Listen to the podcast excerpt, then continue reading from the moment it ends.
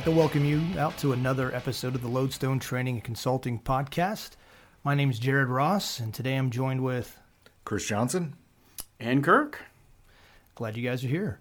Uh, today's podcast, we're going to be reviewing uh, Lodestone's 2020. So we're going to talk about the year, the stuff we've done, some of the craziness that we've all seen and experienced, uh, and then we'll get into what's ahead for the future.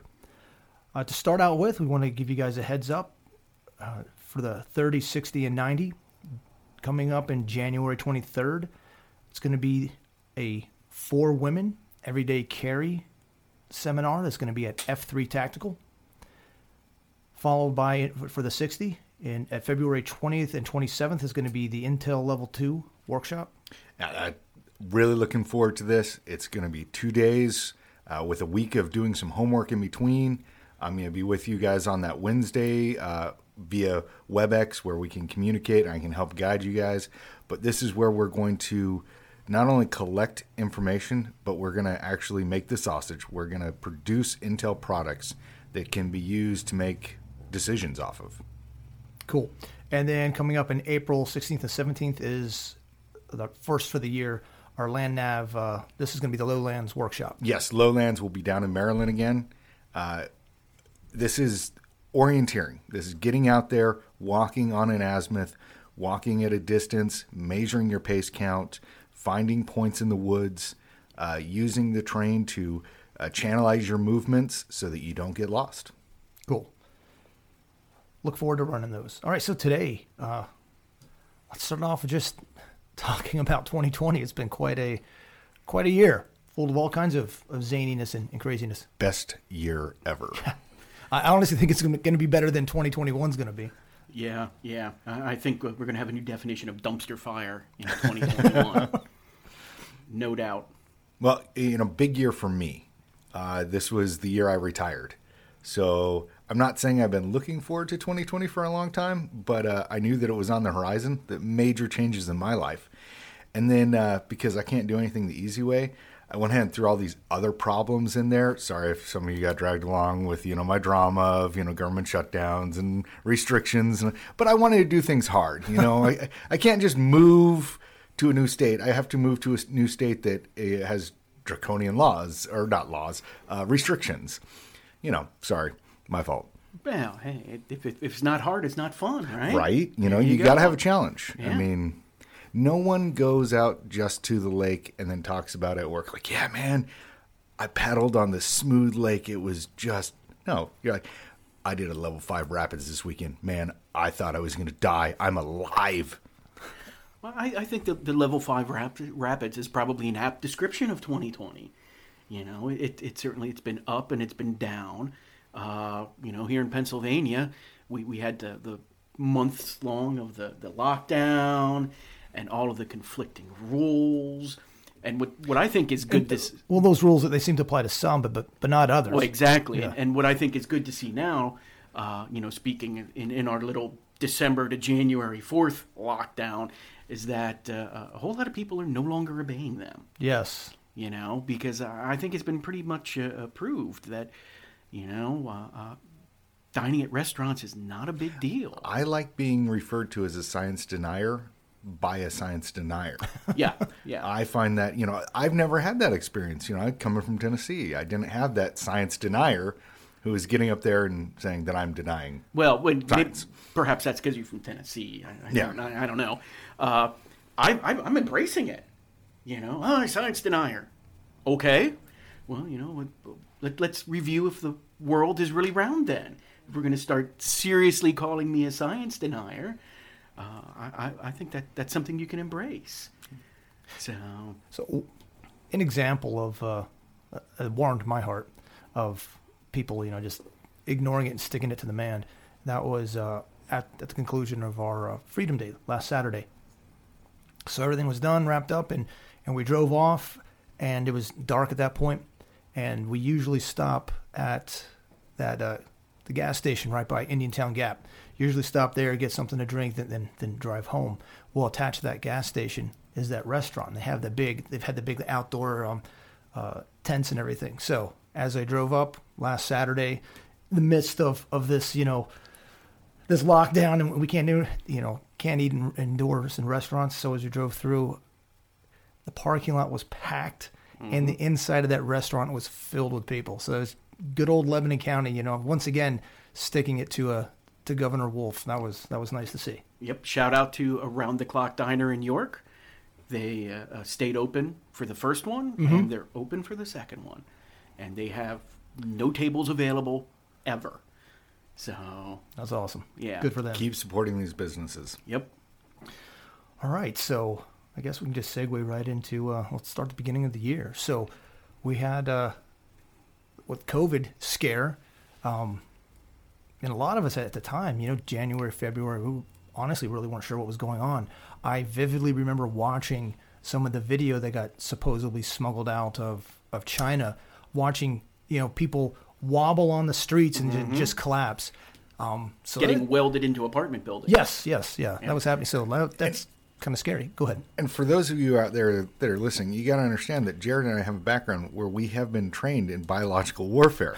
like, I mean, we've had like war games and scenarios where we have thought about, you know, major enemy powers using biological weapons against the United States. So it's not that I wasn't taking this serious at all, because this is definitely a possibility.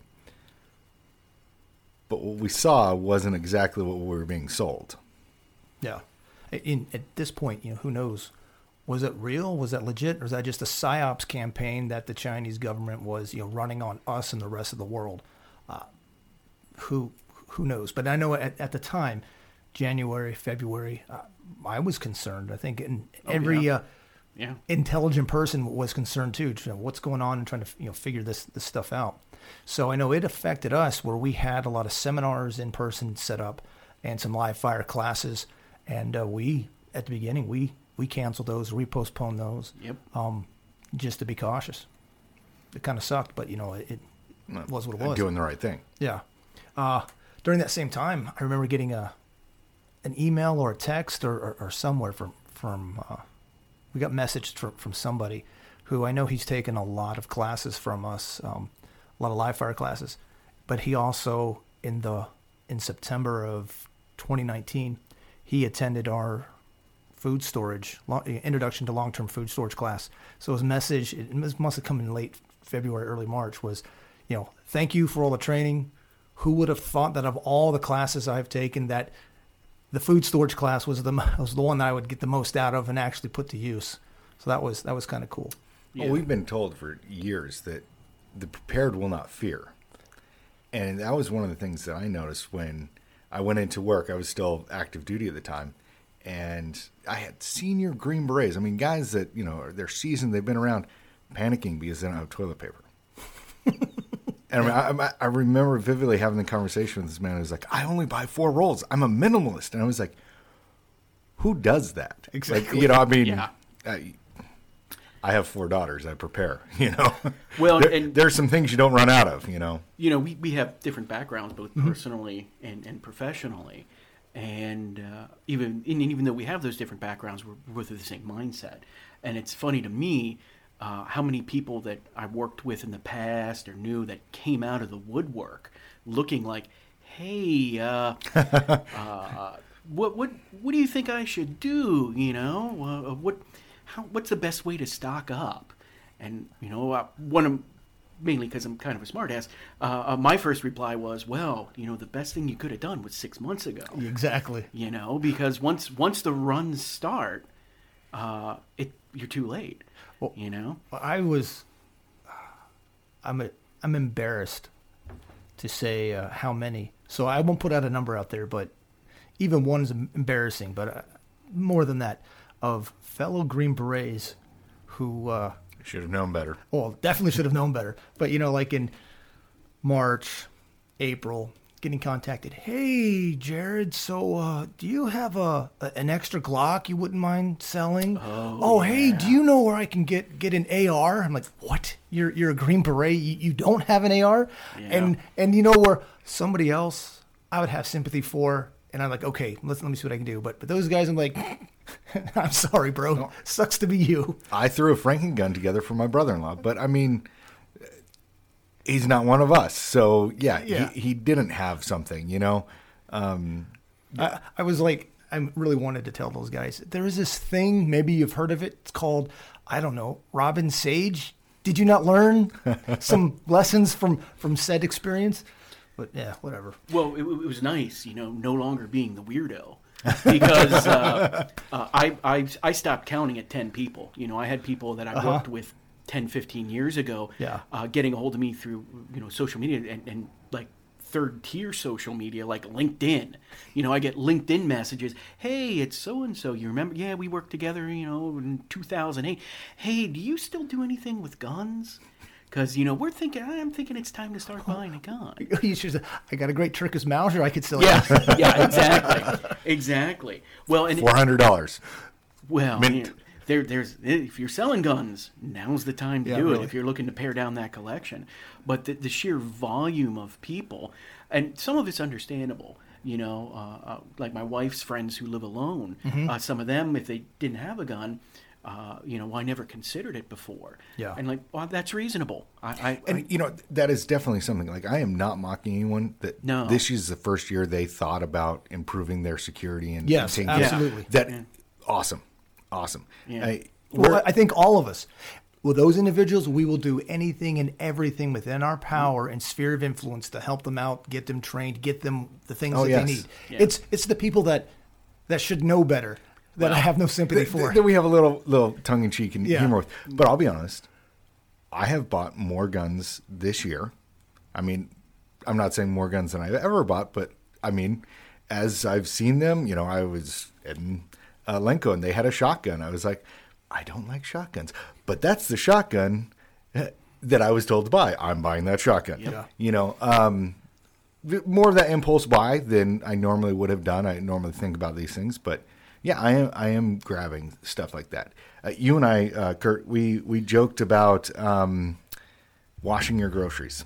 yes, Okay, Yes. my grandfather was, you know, you're a product of your environment. He grew up in Colombia. Um, he was a chemist. He knows all the pathogens and, and um, pesticides that are sprayed in warehouses.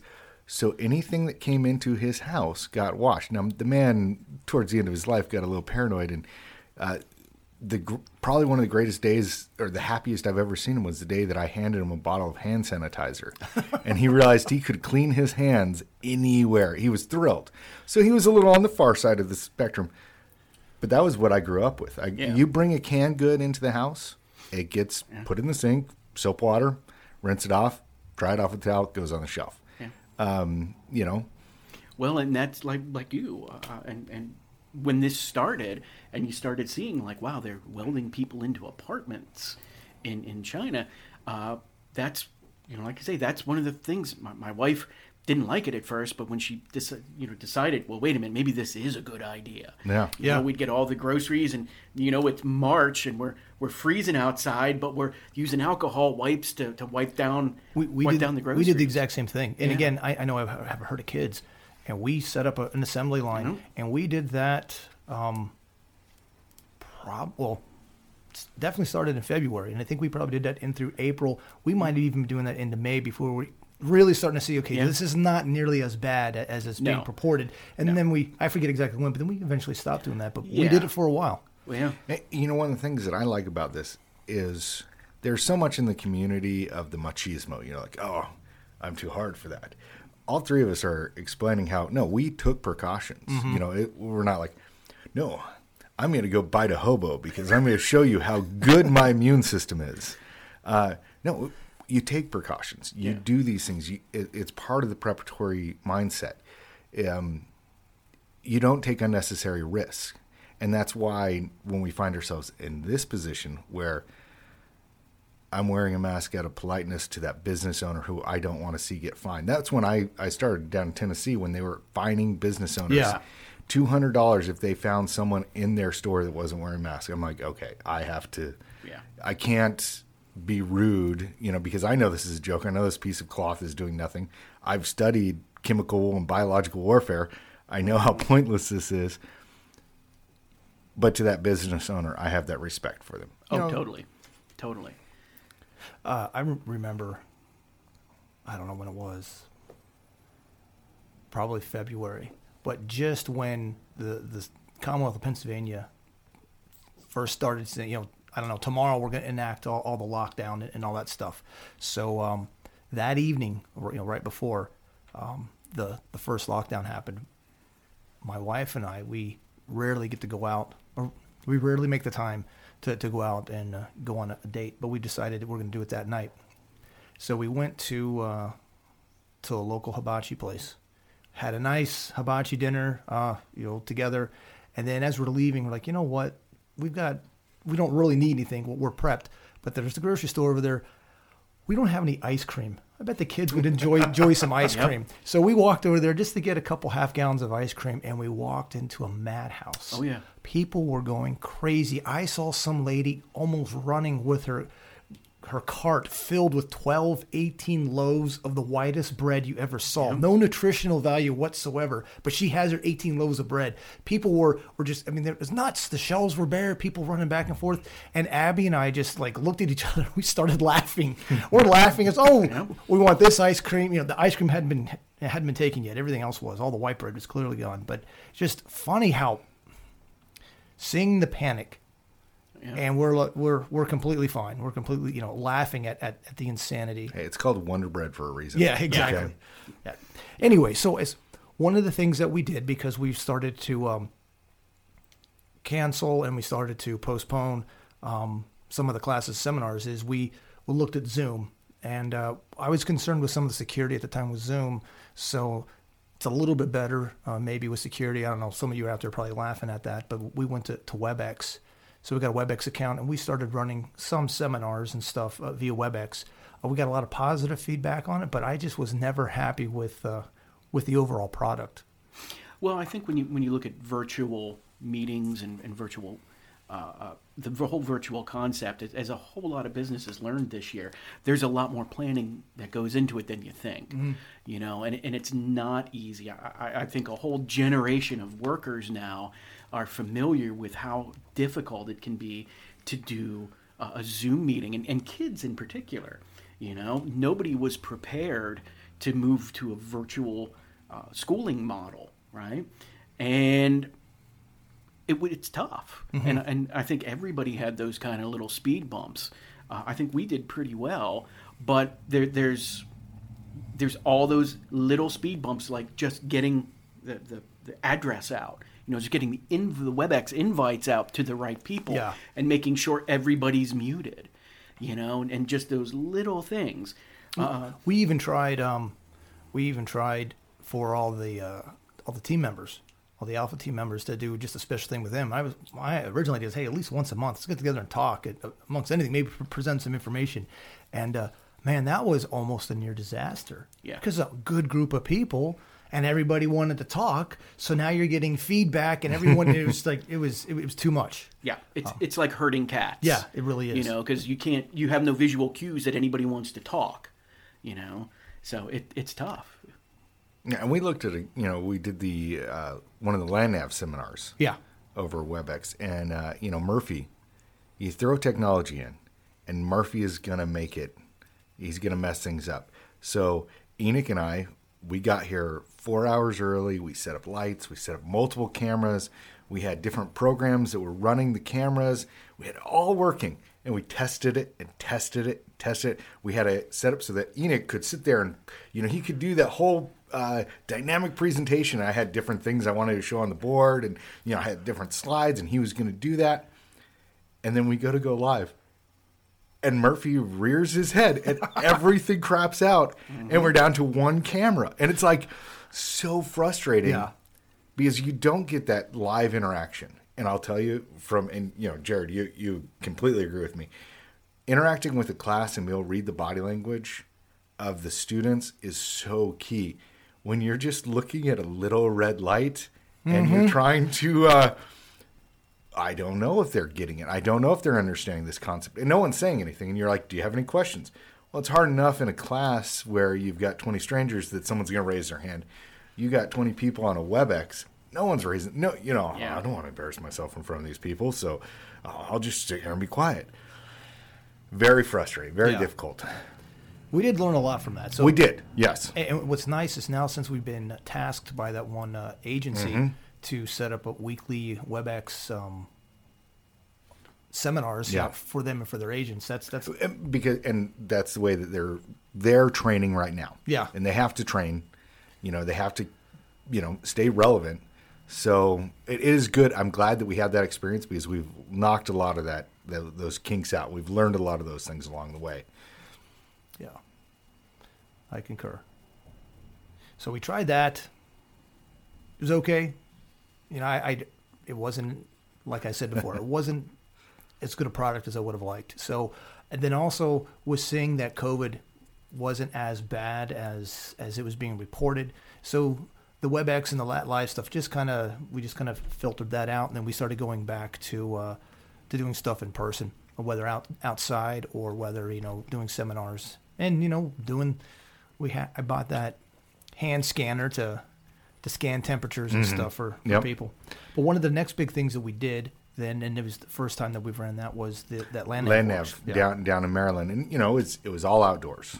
It, it was very easy to be socially distanced when you're a kilometer away from each other, walking a lane. You know, uh, there there was no problem there.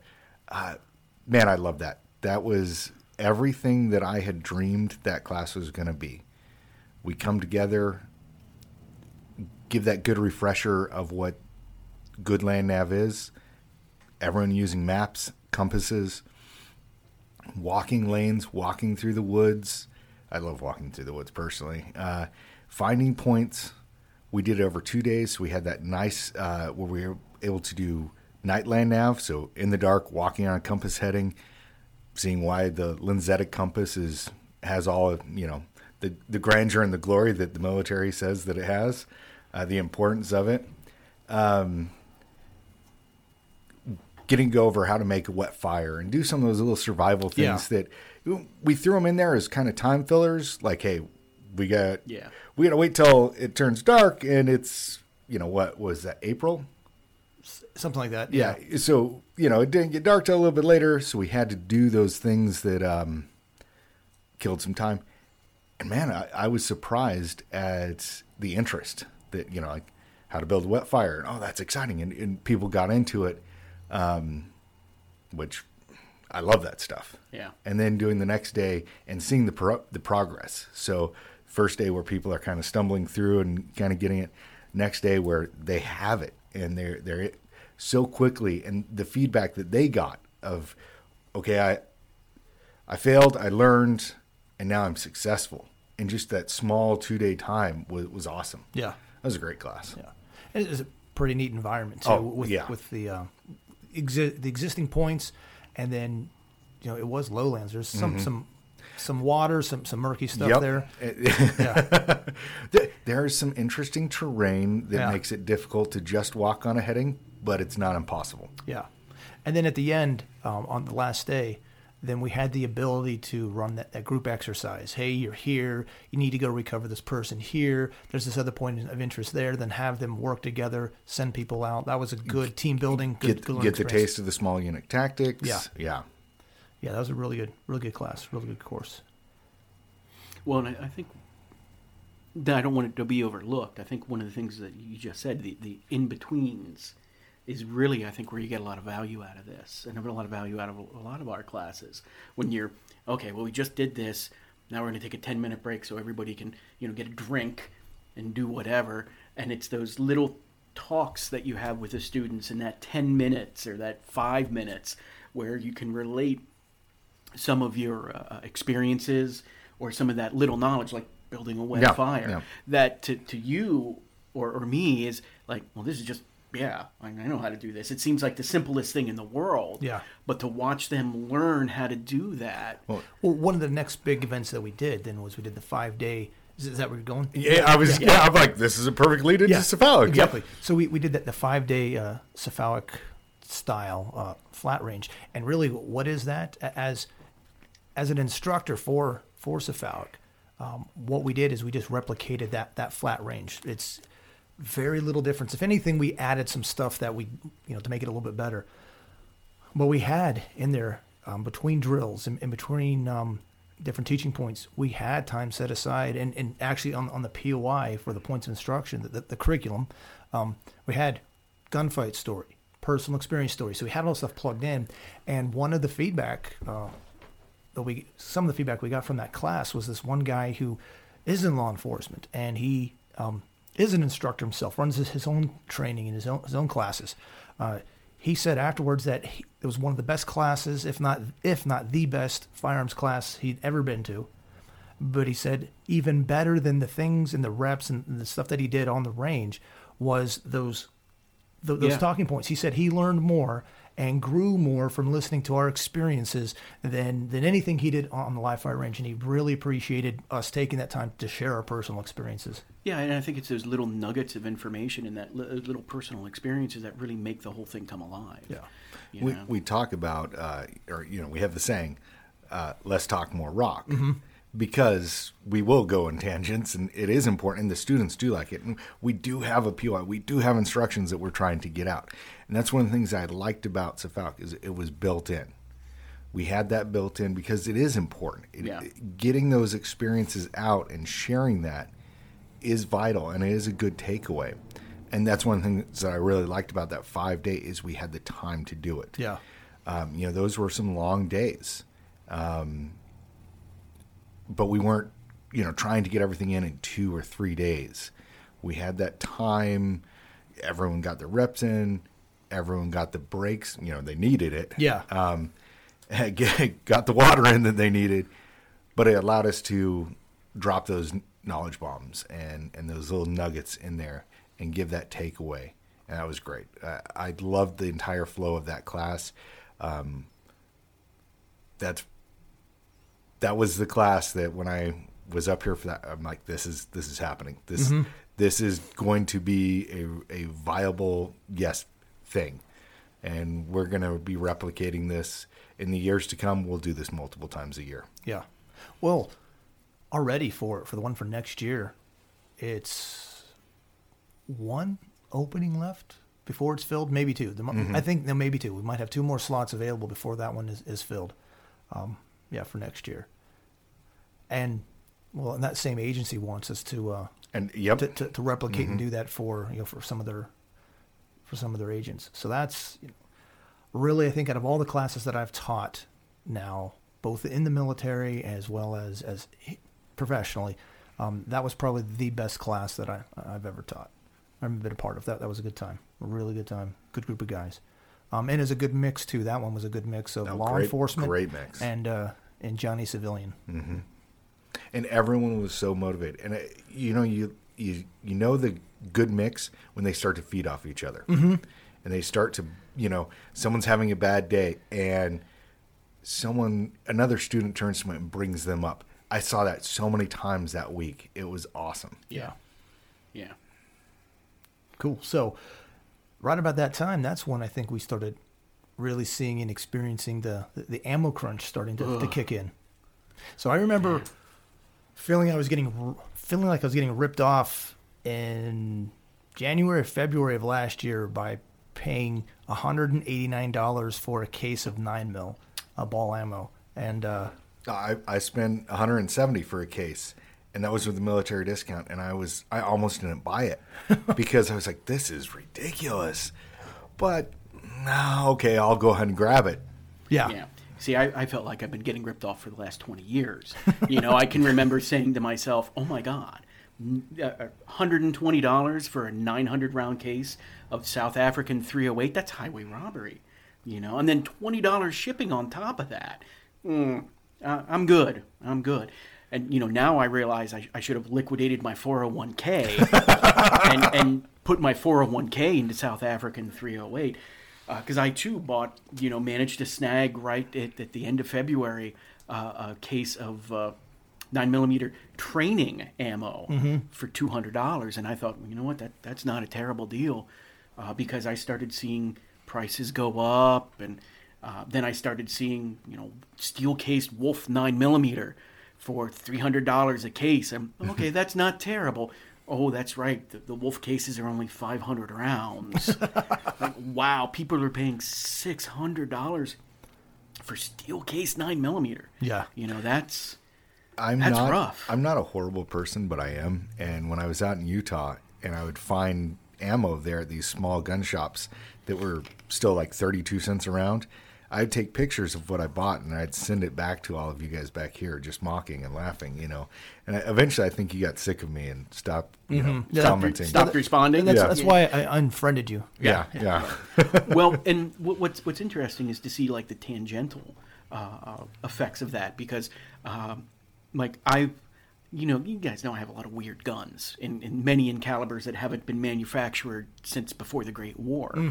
Uh, so I I used to do a lot of reloading, and even you know components have dried up. You know, there's a great primer shortage of 2020. You can't find primers, and when you can, you need a second mortgage. Uh, and and you know it's bad when even the weird calibers dry up. You know, uh, bullets. I looked. I was looking for uh, 255 grain solid lead bullets, 45 caliber. They're 45 long Colt slugs. I use them to load 455 Webley because they're you know close enough. None to be had. You know, f- just regular 45 ACP hardball. Just you know, full metal jacket bullets. None to be had. Uh, so it it's really had a ripple effect because people have, have you know the reloaders always used to laugh at people like ha ha ha you know like I never have to worry about buying ammo I just make my own well all the make you know, all the preloaded ammo's gone and now it's all of a sudden everybody's buying up all the components for the make my own and it's just it's just a ripple effect and uh, it you know um, in some parts, it's a little bit of Schadenfreude, you know, shameful joy, because all those reloaders who laughed like, ah, ha, ha, because I didn't want to spend hours resizing rifle cases. Well, they're now hurting too. so I'm, yeah. we all suffer together. yes, now, now well, we're all suffering together. Yeah, really. we're all in the leaking boat. Yeah, yeah. I forget when it was. Um, April, May, maybe going into June. But I had a conversation with one of our buddies who who sells ammunition, and he likes to. He'll do whatever he can to, to give options up there, even if he's you know it's super expensive and stuff. He'll at least have something. So if you've got the money, there's just an option um, to to purchase something, and he was telling me he picked up a couple of pallets of nine mil, and I think at the time this was you know May June timeframe. I think he told me it was he was paying five hundred and fifty dollars a case, uh, or a thousand rounds of, of nine mil, and that was his cost in order to get it, you know, to Yeah. try, try to resell it. Um, just so there was that option, or that that's just crazy how fast that that went. Um, and on top of COVID, then we had the leading up to the crazy election where Oh, more yeah. and more people were just trying to, to, to panic buy, and well, not just panic buy. That that's not No, it's but pe- justifiable. people are realizing yeah, that no one's coming. Yeah. and it's very interesting. So I, those of you who know, I have family that live on the West Coast, and uh, it's interesting. My friends and family out there, how their opinions have changed, how they're starting to realize, you know, maybe it is a good idea to have something. Um, and it's like we said earlier, I'm not mocking anyone that has never been in in this community, that has for the first time opened their eyes and realized I have a responsibility to take care of me and mine. Um, eh, so there are a lot of new gun owners out there, and the ammunition industry, the amount of firearms that have been sold this year, they can't keep up. Uh, was it Federal that released that YouTube video uh, last week where he talked the the CEO talked Yeah. about look if we just made two boxes, we wouldn't be able to keep up, Yeah. you know, per per person. Um, and I think why it feels so bad, uh, for, personally, why it feels so bad is I'm so used to showing up and having the trailer there. You know, you show up at the range and there's the trailer, and it's like, uh, I remember on one trip where I broke three Glock 19s in a week because I was shooting so much 9 mil. I mean, I was to go through a thousand rounds a day wasn't. It didn't even put a dent in Yeah. the supply that we had, and we had the time to do the training. So yeah, let's get some good training in there, and let, let's let's really uh, push ourselves. And we were. Um, so to not have that, it feels like I am, you know, I'm gonna go ahead and show my nerddom here, okay? Um, I find That, myself on that, it. that- that's okay. I'll just have John edit it out. Go Okay, ahead. Go yeah. ahead. I find myself on Arrakis, you know? I have grown up my entire life looking at the ocean, and now I'm like, wait, what do you mean I got to drink my urine? okay, you know? No, we're- we're keeping that one in. yeah, Yeah, I mean, that, that's an interesting way of looking at it. Yeah. yeah, so it's like I've come from where we've had this land of plenty, and now I find myself where I have to scrimp and save to, Yep. you know, get anything. And, Yeah. and as a taxpayer, I'd just like to say, you're welcome. I, I, I appreciate it. You know, it, it's so hard as a veteran when people are like, oh, thank you for your service. I'm like, thank you for your support. Yeah. Yeah. You Yeah. know, I really appreciate it. Uh, you know, I liked having nice boots. Uh, that that really helped. Exactly. I, I'm a huge fan of history and reading, you know, the Great War, uh, what they went through. It's like, oh man, I, I'm glad I had the support that I had. I'm glad that we figured out logistic chains. Yeah, yeah, and and you know, again, I've I've been contacted by so many people who've come out of the woodwork, and I think particularly during uh, all that went on in Portland and all the rioting and all the defund the police, I think that's really driven that. And you know, I had one guy, another LinkedIn contact. Uh, I want to buy an AR-15, a shotgun, and a pistol. And you know, again, I had to tell him you're about six months too late. You know, I can't even find components to build Yeah. an AR-15. Yeah. Let alone purchase one. There was a guy um, who asked me to, to help him build uh, an AR, mm-hmm. and somebody who should have known better, and he wanted a specific barrel. So we, I managed to help piece together all the components and everything for him to build the AR he wanted, except for the barrel.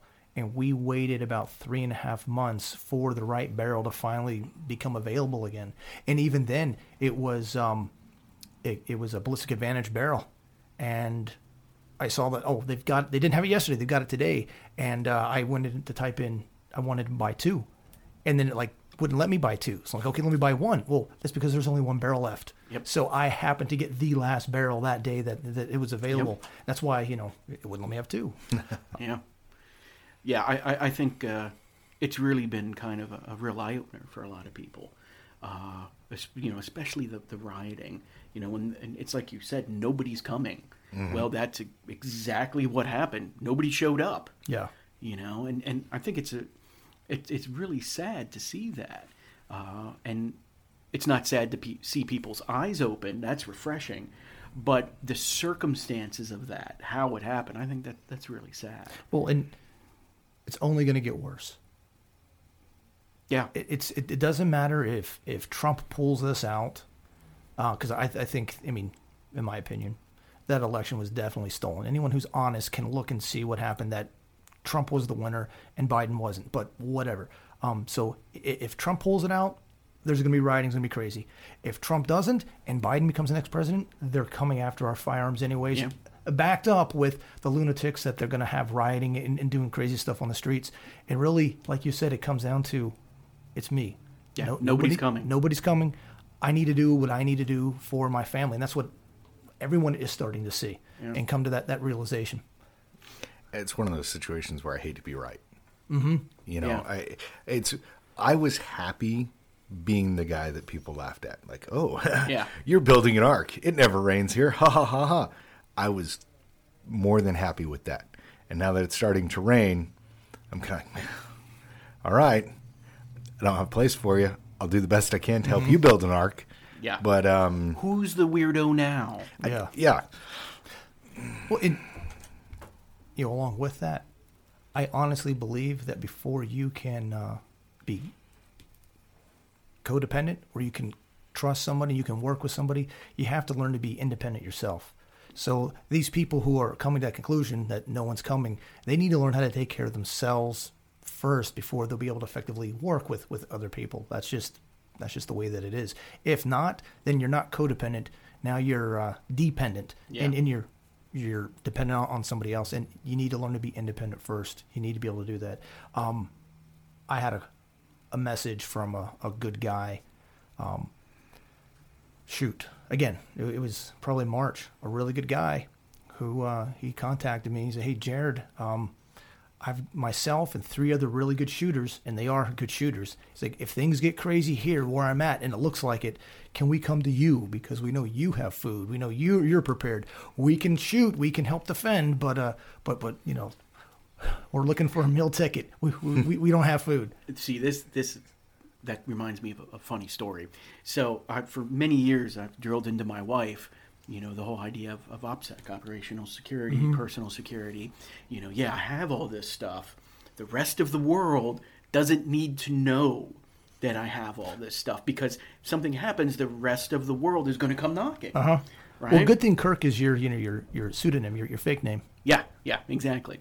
So stage name, stage name. When once the whole lockdowns kicked off and the COVID thing kicked off, uh, one of the women that my my wife went to the gym with uh, started talking about, you know, oh, I have all the, I have all these preps, you know, I, I bought two cases of toilet paper and all this water and all this food, and then the next week she says, "Hey, I'm going, I'm going TDY for two weeks," and this is all up on Facebook, and oh. she she looked at that and she said, you know what? That's exactly what you were telling me about. I, I, you know, I understood now, but this just makes it clear because this woman just advertised that she has all, all this all these foodstuffs, all all the, the paper products, you know, the rest of it, advertise that she's had it, now advertise that she's going to be away for two weeks, you know, and her house will be empty. And it, it was, I just thought that was, yep. You know, once again, you have that justification mm-hmm. of, about what you do, you know, and people, you know, the big joke is, oh, well, you know, when, when it all hits the fan, I'm coming to your house. Mm-hmm. Like, well, okay, but bring food or be prepared to be labor you know and perhaps if it gets bad enough eventually eaten and you know once once you start talking about the whole eaten thing people you know ah ha ha ha and then you know you're serious you know and that usually scares them off a little yeah. but it, it's the truth oh, i'm coming to your house no you're not you know i i'm responsible for my house the people who live in it and yes i do stock extra just in case, but uh, it, it's not handouts. You yeah. know, it's not freebies. And you know, it's not just uh, having the material goods, but it's educating. Like you said, you educated your wife. Uh, I educate my children. I might not be there. You know, uh, there if if things become the way things could become, my girls need to know how to use every weapon. Mm-hmm, mm-hmm. They need to know how to procure food. They need to know how to start fires. So when all this started happening, um, we we joked about apocalypse homeschooling. Yeah. Um, I mean, it was a complete joke. I mean, I'm out there with my daughter showing her how to make a knife. Um, I'm out there teaching the girls, reteaching the girls how to build like complicated fires. So like it's pouring down rain, we've soaked everything. How do we get a fire lit to get warmth? You know, um, how do we do a, a, Dakota hole so we can um, conceal our smoke and, and our cook fire and things like that? Uh, we have to take the things that we know and we have to pass it on to those that we live with. And this is a, I hate to say, a perfect time but like you said, your wife is starting to recognize this. Mm. So we have family, friends, extended family that may have been looking at us as a weird person, but now they're seeing there is relevance to this. This is the perfect time to invite them to come with you to a class, to invite them out to one of the seminars, and to to get them so that they have some of this knowledge for themselves. Oh yeah, and and surround them with people who are like-minded like you yeah. are, so they don't think you're the lone weirdo. You know, I'm reminded I'm reminded of a a conference call that I was a part of earlier in the year. Again, probably the March, um, April timeframe, and um, yeah, I mentioned earlier, just a couple minutes ago, that you need to learn to be independent first, and then after that, that's when you can reach out and, and, and help and, and uplift and be codependent maybe with with another group or, or help them out and stuff. And too many people are, are dependent. So I was on this conference call with. Uh, the leadership of my local congregation. Now, of my local church congregation. So I don't know, maybe there's like maybe 10 of us who are all on this conference call. And there were a couple problems presented. Hey, some people might need some help. And all that I heard, and I was getting disgusted by these individuals, all that I heard was, we're afraid. We can't do anything. We can't, you know, oh, if we go help that person, then we might be exposed. And, and it was, it was disgusting. It, there was no Christians on, on that, that phone conversation. Uh, there was no disciples of Christ. It was all people who I'm, I'm panicking. I'm afraid. I, I am not independent. I'm dependent on everybody else, but I, I can't be asked to do anything. And so I got irritated, and I, I threw out there, "Hey, if there's someone needs help, we can do it. We can help somebody. We need to think of ways to to make it happen and do it, and not excuses why not." And so then I uh, mouthed out, you know, told everyone. So if someone needs help, I've got Tyvek suits. I've got Tyvek hoodies. I've got gloves. I've got booties. I have pro masks with the right filters if if if that's a real concern so we can actually be proactive we can actually be Christian. so we can actually go and help this person of our congregation who needs help and that was met with with shock and and, and silence like oh, there's the thought of you mean you're you're actually an independent person? You you can actually yeah. you know go and be proactive in helping people. Uh, and then what I thought was even funnier is like a week or so after that, one of the individuals on this uh, um, conversation he uh, privately messaged me and he said, "Hey, you have all these resources, and I don't have any. Um, but this other person, this this organization doesn't have any. How about you know you give all your resources to this other organization that that might be able to put them to use?" And I just thought, "You're crazy." So not only are you one of those uh, for you uh, readers of the good book out there, not only are you one of those virgins who doesn't have any extra oil in your lamp, but you want to take my extra oil that is necessary for me and protection of my family and give it to somebody else who doesn't have any oil in the lamp, you're you're crazy. I was thoroughly uh, disappointed in uh, in those individuals and, and, and with that whole mindset that you know it's just we can't take care of ourselves uh, and we're not going to take care of you know we're not going to as the ministers and the Christians and the leaders of this community we're not going to do anything because we're just going to you know hide in our our homes ourselves. Disgusting. Well, and, and what really bothers me about that, because I, I had some similar cases too, because mm-hmm. uh, I I'd been following this since way before, mm-hmm. uh, and I bought masks. I too had okay, maybe not for this, but I had full chem suits mm-hmm. mm-hmm. and all of that that, that I bought. Uh, oh, I I I had ten Israeli children's pro masks I purchased, oh, yeah. I think, in the late 90s, just in case I knew I was going to eventually have some kids. But yeah, yeah anyways, go ahead. Yeah. and uh, uh, uh, there was the big cry during the initial surge like, oh, there's not enough personal protection equipment. Mm-hmm. If you have masks, you should donate them to the hospital. And what what bothered me, and I think what still bothers me today, even with the mask wearing, is, is all of this is, is masked in, in, in virtual sig- virtue signaling and yes. shaming. Yes. That oh well, you have that. You're selfish for not sharing it. Yeah. You know, you have N95 masks because you had the foresight and, and, and the situational awareness to buy them before they all disappeared, and now you're selfish for not sharing them.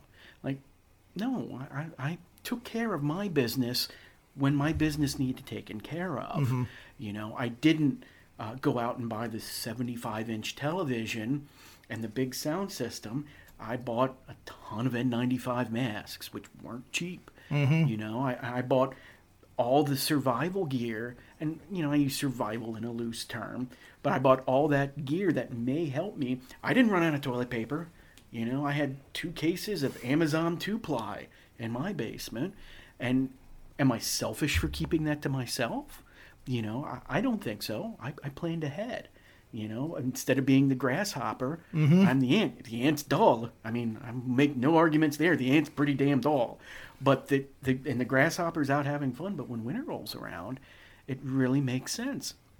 And I'm a little tired of, of people virtue signaling and, and making it out like I'm selfish for that. Yeah. You know, I'm I'm not selfish. You're just dumb. and and this has you know this whole thing, this whole dumpster fire of 2020 has had a, a tinge of, of Schadenfreude, you know, shameful joy. Yeah. That you see people who, who've you know, oh, I'm stupid for doing that. You know, oh really? Well, now guess who's guess who's wiping with with you know Marie Claire and Cosmopolitan while I'm enjoying my two ply. Exactly. You know, Well, one of the reasons why uh, when we started Lodestone and started to organize it, we purposely wanted to do a lot of other classes and other topics uh, that aren't just, you know, pulling the trigger and, and, and, and spending the money with, with bullets. So, along with, you know, the, the, this ammo crunch and all the second and third order effects and repercussions of COVID and the lockdown and, and the rioting and, and all this stuff, uh, we've already had a, a lot of different classes. Um, and then we've added more and more. Really, our, our, the drive is to try to make and allow people to be as well rounded and as well prepared as as possible.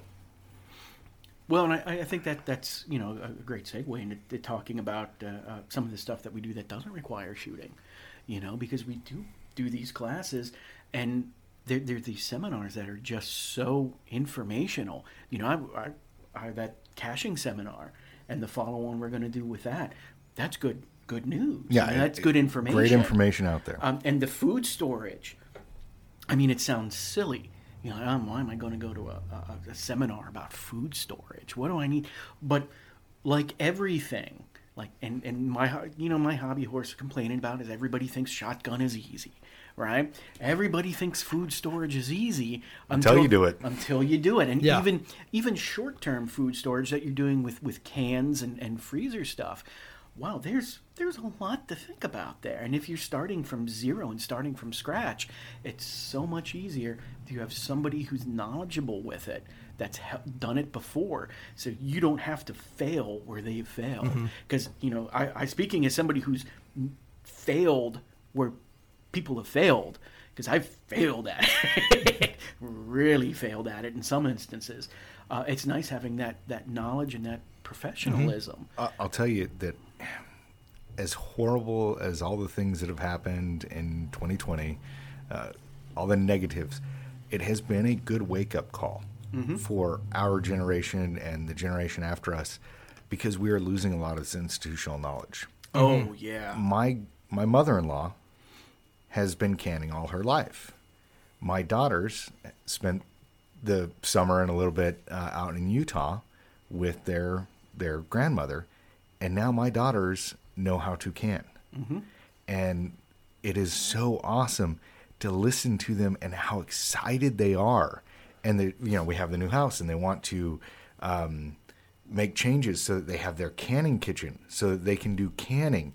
And oh, I need this kind of dehydrator because I like dehydrating my apples like this. Uh huh. It, it's one of those things where I've, you know, I have a food dehydrator and I make beef jerky and I make fruit leather and, you know, licky chewy type things me to take to the range. My daughters are looking at this. Hey, we can take produce and we can take, uh, you know, food staple uh, food that you know will spoil and we can turn it into a long time long term storage. That is awesome. I'm glad that we are realizing this before we lost that knowledge Yeah. before we had too much of oh i can just go to walmart i can just go to the store and grab that oh i can i can do that um, i joked with my wife that the last month has been so stressful with getting the girls out here and uh, that that next month january we're not leaving the house we're just gonna we're gonna lock the doors the girls are homeschooled uh, and we're gonna live off our food storage for a month just because i don't want to get out of the house you know and it's awesome that i can Yeah. like Yeah. the, I know that I don't have to go to the grocery store. You know, eventually we're probably gonna get sick of powdered milk, but we could do it. Uh huh. yeah, yeah. Well, we did we did that. You know, when when we had the lockdown, because uh, uh, by God, I was serious about that. So uh, uh, the wife and I literally didn't leave the house for like a month and a half, other than to go do curbside pickup. And then when we did that curbside pickup, everything got scrubbed down and washed and decontaminated and brought in. And it, it's funny when you do it right how well it works. Now we had we had some hiccups. You know, we ran out of salsa. Okay, Ooh, yeah. that that's bad. Yeah. And uh, when we ordered it, it didn't show up twice because you know USPS. Uh, uh, I bought a ton of pancake mix, uh, neglected pancake syrup, so that was a lesson. You know, but it's it's little things like that, and it, it's funny you say I'm going to lock myself in the house during January. There's no better way to test your Oh, yes, preparations absolutely. than to actually do it. you know, and and I I thought I did a pretty good job because we ate like kings, you know, eh, unless we wanted to have pancakes, you know, or unless like the wife wants salsa, you know, like uh okay, so maybe not so much kings. So my uh, my wife's grandfather was from England, and so this is weird to me, but it's normal to them. When they eat their pancakes, they eat it with brown sugar and lemon juice. Wow, that that's And my daughters do it, and Huh. they do they put it on a. I'll make fancy syrup. I'll make blueberry syrup. I'll make Yeah. pecan syrup, and they still want the brown sugar and lemon juice. I'll juice. have to give that a try. I, I can I can see the, the brown sugar, okay. Yeah. Uh-huh. But with how, with how the much lemon lemon? juice until it saturates the the um the brown sugar, and it makes kind of like a little paste. You're being honest. You, you- you're not trying to pull 100, funny. 100, 100 percent. All right, I'll have to give Um, it a try. I, I I'm willing to go out on a limb here and, and say that's why we one of the reasons that we invited them to leave. you know, brown sugar and lemon on pancakes. You know, So, wow. what are some of the other, you know, what are some of the other classes that don't require any bullets that we've ran this past year? You know, one that I've gotten some good feedback with is the um, anti-abduction, Okay. and the pretty much the good feedback that I'm going to get is, yeah, I brought my girlfriend, or you know, I brought this person to it, and they weren't paying attention, but it woke them up. That was the the catalyst. It was the straw that broke the camel's back, and they realized that these things are important. And it it has been kind of that gateway into training.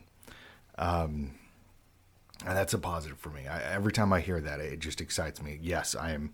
I'm sharing that knowledge that I have, getting out there, getting people interested in them protecting themselves. Uh, that is a, I don't, I hate the term, the, the a, a good gateway. Yeah. Um, You know, the mindset seminar, same thing. Getting people thinking outside of the everyday. I'm secure. Um, I can go to the store. Uh, there's always going to be a policeman on the corner. Yeah. Um, there's always going to be a tow truck if I break down. There's always, always, always, always. Well, it, You go ahead. it's it's funny that you bring up the mindset seminar because uh, that's exactly what I was going to bring up. uh, because my wife and I went to uh, one of the mindset seminars at uh, the steakhouse in York that doesn't exist anymore. Okay. Yeah. and it really opened her eyes because before all the little things that I'd done, like sit count the exits and sit so I can see the doors and, and that, she always thought was just oh it's quirky, you know. And, and after that seminar, she really said, "Wow, I, I really understand why you do that now. I get it," and it really opened her eyes. And and now it, it made us as as a couple, you know, or as, as a team, a more effective unit because she knows where I'm going to go, she knows what I'm going to do, she knows why, and she knows what to do in those situations. Yes. You, you finally sat in on one of my. Yes. Okay. So I've been teaching that mindset. Well, not that one, but I've been teaching mindset workshops and seminars going on a decade now, and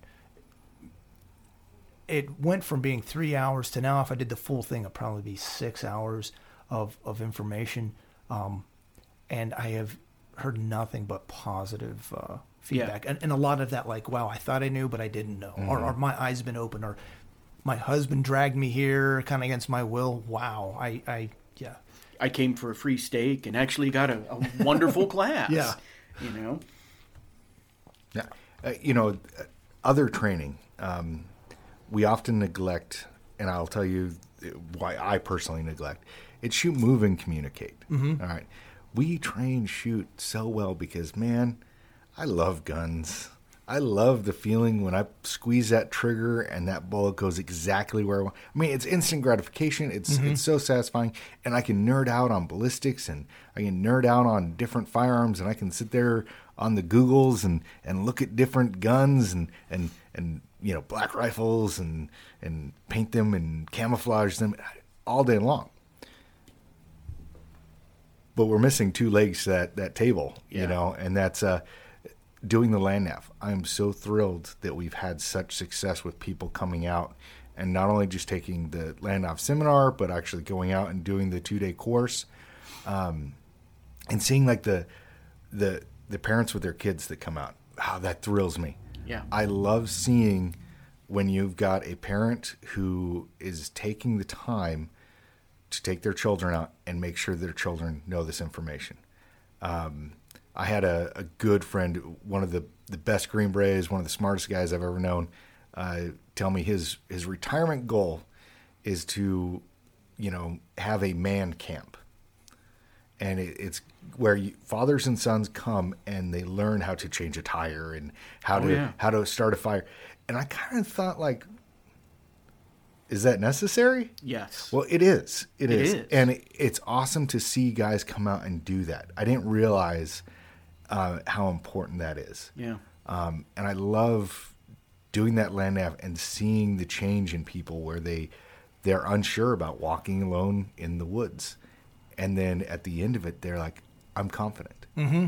Uh, I like hearing someone say, "I don't use my GPS anymore. I know the streets around my neighborhood." You know, Yeah, well, what are we doing? I, I don't know why I keep going back to this for this podcast. So I've never done it before, but we, since we're independent, we are now taking those people who are dependent, holding their hand as they learn and grow, so that they can become independent and take care of Yeah, themselves. and they can be leaders. yes, absolutely. And you know, it's uh, we we've made the analogy of the ants and the uh, the grasshoppers. Let's be honest, there are grasshoppers out there, and if something happens, some of those grasshoppers are going to find their way into the ant hive, and we're going to take care of them.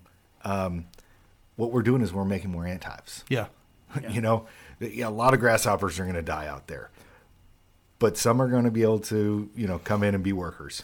well, with a lot of our classes, like with- the land navs specific, you know, there were on some of them there were uh, a couple individuals from from their own you know f- group of friends. Mm-hmm. So now that they've attended that, they've taken that with the rest of their group of friends, and they've gone out and they've they've practiced on their own, which Yes. is is Yeah. good. You know, we're we're, we're training that trainer, trying to build those people up so they, they can pass on that knowledge, just like you said, to make more ant, To ant make hills. More Yeah. ant hills. Yep. Yep. Yeah, and, and, and I think, you know, it's funny that you mentioned that man camp because I've often felt that way. Uh, that there we're, we're missing, uh, uh, as we become more urbanized, we're m- starting to lose that element of, of independence that, Yeah. and, and rugged individualism where, you know, if I have a problem, I can fix it myself. And, and technology to a large degree has, has enabled that. You know, I can't work on my car. You know, there, there's nothing in there really that I can do.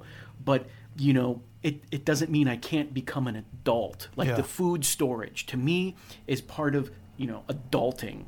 You know, just knowing what I need and having that on hand and being able to change a tire, being able to plunge a toilet, for God's Yep. sakes. If- you know? If I can find it, I'll, I'll share it and, and put a link up somewhere, probably on the website. But I read a fascinating article, um, and I forget the author, but the article was following the history of the Boy Scouts of America, Oh, yeah. but specifically the communist attack and goal of destroying the Boy Scouts of America because they saw it as an organization that would threaten them Yeah. in, in, in training our youth. And you can see that the, the communists won. Uh, The BSA, what it is today, doesn't even resemble what it used to be. Yeah. Uh, and part of that, again, which, which took my uh, um, caught my attention, is in the late '60s, early '70s, uh, the communists actually compared a Boy Scout troop and training these young men to a Special Forces ODA and the similarities. and uh, but but they saw Oh, they, the- they saw the BSA yeah. as a legitimate threat to the, the communist uh, you know domination of the world. So, what are some of the other things that we've done? Um, I know we've got in, into into comms, into you know that that communicate with, with radios, and we've done that not only by bringing Dan up and having some very uh, you know radio theory. This is how how it works and everything. Basically, really um, supplementing and enhancing a standard uh, ham class to this is you know how to use it where we've done uh, our, the comms class we've done convoy classes Yep. and you know actually put these things into practice where guys are talking on the radios and you know uh, seeing the limitations Mm-hmm. and the advantages of it. Uh, we utilize radios when we do uh, the land nav classes, um, and it's a, a the land nav is a great laboratory to test some of that stuff out there and to try out new pieces of equipment. You know, that's not the priority of the class, but let's try this out. See Yeah. see how these things work. Um, you know, I brought out the the miniature man pack uh, radio that had a little bit more um, range and, and trying that out and um, the limitations of terrain and how that affects the radios. Uh, all those things that, like you said, we're trying to be well rounded. Shooting is the fun and easy part. Yeah. Uh, we need to be that whole whole man. You know, it's it's not just uh, can I put rounds on target effectively? Can I have the supply lines? You know, can I feed my family? Um, can I move from point A to point B? Yeah. Um, Can I plan? And that's something that a lot of our our training outside of the the range, it, it all points towards that planning uh, purpose. So bringing in the radios, bringing up Dan from Tennessee, going about uh, not only just hey go get your ham license, but things to consider. Think coming at it from the planning aspect. What are radios going to give us? Uh, what are your holes? you know, identifying that communication pace plan. You know, my primary, how am I, how am I talking to people? What my alternate is, what my contingency is, what my emergency is. Having that whole communication plan, I- think that's vital. We think in technology very quickly, like, oh, I have the best radio. This radio has the best uh, range. Um, hey, I've used the best radios that, that are out there. You know, I was on a team. I had 152 Alpha. That thing was amazing. I tell you, know? on, on a team, maybe the maybe the 18 Alpha comes close, but there's few people hated more than the 18 Echo on, a team. Oh yeah, yeah, yeah. And I mean, I've had the best of the best. The Harris cream of the crop radios, and I've had them fail on me. Yep. When you know Murphy rears his ugly head, so you have to revert back to that pace plan. Um, I was down at F three and I was having a conversation with a student. Uh, he was talking about uh, the Xbox, and kind of like laughing, and I was like, "Hey, you need an Xbox. That's part of the combo plan." And he wasn't getting it until he got it. He's like, "Wait a second you're saying that it, you know if mm-hmm. we're we're having compromised communications there are people that get on and they will play call of duty and in call of duty they'll talk about operational x i'm like yes this is a common thing this is well known in the, the circles and it's so hard to target it's so hard to get that information so yeah that is a part of the the combo plan you know Yep. hey if we all have to meet up well we could get on zoom which we know is you know Compromised. oh, is compromised or we could all get on um, Xbox, Xbox Live, Live. and we could play this game together. And if anyone like is listening, well, we're just talking about you know the, The- game, the game. Yeah. you know, Yeah. um, and this is a known thing, but it, it's because it's you're being a, a needle hiding in a stack of needles that look like other needles. It allows you to do it, Yeah. but that comes down to that that planning purpose of how we're going to use our communication. Hey, cell phones, uh, Baofengs or uh, Yaesus or uh, Motorola's or whatever the technology is. That that's I'm not going to say that's irrelevant, but it's not what the important thing is. It's identifying the holes and okay, I need to have items that are going to fill this. So, so we have classes that we taught this year that not only taught the theory and, and all those, those specifics of this is how it works, but then we also ran classes of how to work it. You know, putting those things into Yes, effect yes. with The- like the practical. Yes, with, with the convoy class that you know that we ran, where people are using radios to to work as a convoy to, to go over you know long eh, movements. Y- using the you know the art of speaking on radio it, it, it is an art you know uh, to be able to pass that information clearly and precisely especially if you're doing convoy Yeah. you know people have to know that information you have to get it from front to rear you have to get rear to front and, and uh, we cover all that stuff in what is it? The, the comms on the X. comms Com- on the comms X, on the yeah. X. Yeah. And it, these are classes that you're not going to spend a single bullet in this class. Yeah. But the training is vital because you want to find yourself in that situation of okay, I have the equipment, but I've never put it into practice. Yeah. You know, I have the you know whatever whiz bang uh, crazy radio that can talk to the satellites awesome but if you've never used that radio to talk to the satellites to talk to another person to try and get you and that person linked up you don't know how to do it, you don't know how it works, it can be confusing. Yeah. You know, I mean, we've all dealt with the the guy, you know, across the world trying to help us fix our computer, and you know, Oh yeah. Wait, aren't you that guy? No. Oh, okay. okay. well, no, you, Not anymore. it, it's it's like the taxi exchange program. No matter where you go, Oh, yeah. there will be a foreigner in the taxi. So that's why our friend here did IT support for the Saudis. Mm-hmm. So when someone would be calling up and be like, Exactly. When, uh, when you Marhaban, he Yeah. would be like, "Oh, hello, I am Kirk. I am here to answer your problems." And they're like, "I computer uh not working." Yep. And he looks to his friend and says, "I cannot understand the word he's saying. what what what did he say?" Yep. You know. Exactly. Well, what are some of the other classes in that we've done? Now you would put me on the spot. wouldn't Yeah. uh, well, you know, I'm going to jump into the most recent because my memory is very Mm-hmm. shallow. Uh, we did a uh, a cache class um, because you know it's Christmas time and we need to know how to hide the or Hide the gifts. hide the gifts. You got to be able to hide those uh, Christmas presents from those that are going to come looking for the Christmas presents. Um, and it was the idea on this class was to start people thinking a little bit beyond that. Oh, I just go get PVC pipe, and you know that it's made to go on the ground, and there are other options out there, and uh, you know there are some concerns you have to have, and other techniques that you can have. Again, going towards that not just having access to the technology to use something, but understanding how and why. Uh, if I can teach you the why, you're going to figure out the how. If I can explain those things, we're all creative people. You're going to be able to make it happen.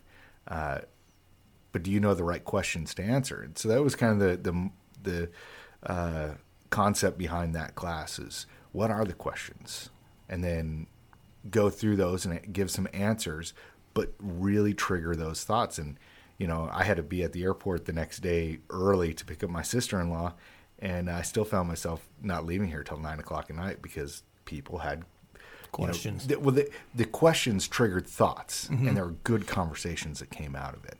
You know, another class in that that we ran was the improvised tools. Yeah, oh yeah, stuff. Yes. yeah. I know. Um, one of the last trips I took, I could not have a firearm on me. So as soon as I got boots on the ground in that location, um, yeah, I immediately went to work to improvise to make sure I had you know something on me. Again, the, what's the weapon? The weapon's my mind. Oh, yeah. I was just creating a a tool to, to give me a little bit of a, a leverage, a little bit of advantage if, if need be. Well, I say it all the time. If you're going to go cut the tree down in your backyard, your preferred tool is a chainsaw. But if you can't have a chainsaw, I'd say det cord, but okay, chainsaw Oh, okay. works. Oh well. Yeah. I, I'm, I'm thinking as a civilian, Okay, you yeah, know. yeah, okay. yeah. Um, no, actually, you can ask Royce about the failure of det cord trying to take down a tree.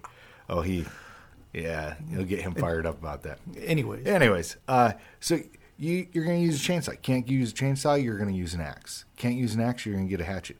But if your will is to get that tree down, it doesn't matter. I mean, you'll use your truck, you'll use a handsaw, you'll use a Gerber, you'll use your fist, you'll gnaw that thing down.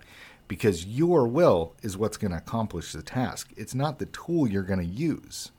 Some tools are more effective and easier, uh, and you know that's kind of the idea behind the improvised weapons. There are things that are easier but you don't have access to that. So what do you do then? And then what do you do then? And it goes back to that planning and understanding your environment and what you can and can't do. Uh, you know, there are camouflaged weapons, so things that their intended purpose is to be a tool of defense. Simple explanation of that cane sword, right? Know, I'm walking with a cane, but haha, it's a sword, right? Um, it, it suits two purposes. It, it blends in the environment, but upon a, a close scrutiny, you see that it is a sword.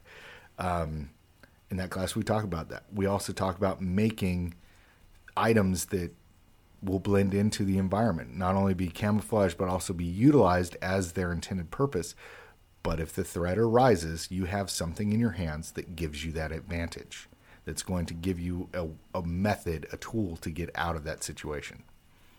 So one of the things that sets us apart from a lot of other companies or a lot of other people out there teaching is, uh, say the the cache class. You've done that for real. Yes. Uh, say the mindset class that that I teach.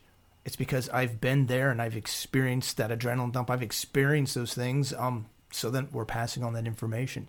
The comms class, well, we've we've ran comms on, on more than one occasion, you know, doing stuff, and it's it's from that background, from that experience of actually doing these things that we're we're, we're, we're passing on lessons. I was really disappointed in um in a guy uh, earlier earlier this year. Um, it was at the end of the end of the day, and we're shoot, shooting some drills. I said, "Okay, this is what I want you to do," and then he he shot it differently. And he turned to me. He's like, "Well, I didn't shoot the way you asked me to shoot. I shot it here because basically his answer was because that's more hardcore." Thinking, it's more hardcore from where? What, what YouTube or what person did you learn to shoot this drill that way that you think it's more hardcore? The guy who is telling you, "Hey, do it this way," or "This is how I'd like you to do it," has been in gunfights, has won gunfights. More importantly, has learned from hundreds of guys who've been in gunfights and they survived. And then on top of that, I've been the primary instructor teaching people how to shoot who are going into gunfights, hundreds and hundreds of people. Um, so there's a reason why I, you know, why you're coming to me and why I'm saying doing it this way is because it works, because I'm alive, because other people are alive. But he saw something, I don't know, somebody flashy on YouTube or, or somebody else who, who I don't know, is a lot louder at talking. So then he well, I'm going to do it this way because it's the hardcore way. Yeah, and we do the uh, the force on force with the airsoft. Yeah. Uh, you will see individuals out there who have the I do the hardcore level of training, and then when they get into that situation, they're shooting one handed, and they're using the other arm to cover their face, cover their and they're face. shooting behind yep. them. Yep. Um, and you have to stop it, and you have to have that conversation and okay, you're talking about doing these these other drills that you've seen other places, and you're you're going off that that loudspeaker. Mm-hmm. Um, there's a reason why we teach the way we do. There's a reason why I teach to shoot two handed. There's a reason why I teach to shoot with your support hand. Um, not so you can throw one hand over your face and run and shoot behind you. Uh, and there was a conversation I overheard at a training event where they were talking, oh, every time I do force on force, you always see people go one handed. Well, why? Why is that? Because they haven't trained themselves. You have you have to fight the instincts yeah. of, you know, throwing that arm behind you and shooting behind you. You have to develop that. And it, it comes from doing these drills. And these drills are made to give you those techniques. Exactly. Yeah, there, there's a reason we do that. And whenever people talk to me about, oh, well, like, how, how do your classes go? And uh, I always say, well, you know what? You know, I teach beginners, so believe me, I've seen some stuff. Okay, I I've seen things that would turn you white, right? And when I started doing those force on force classes with you, uh, I started watching and like wow, I thought I'd seen some stuff before, you know. But you're you're right. The uh, the T drill mm-hmm. to me was was a giant eye opener because I'm sitting back there stuffing magazines, stuffing airsoft mags, and, and gassing up guns, and I'm watching that, and you have people who have you know come from a, a law enforcement or a military background, but have never perhaps necessarily needed to use that background in real life. Yeah. Doing exactly what you're talking about, you know, they're they're they're running away, shooting under their arm.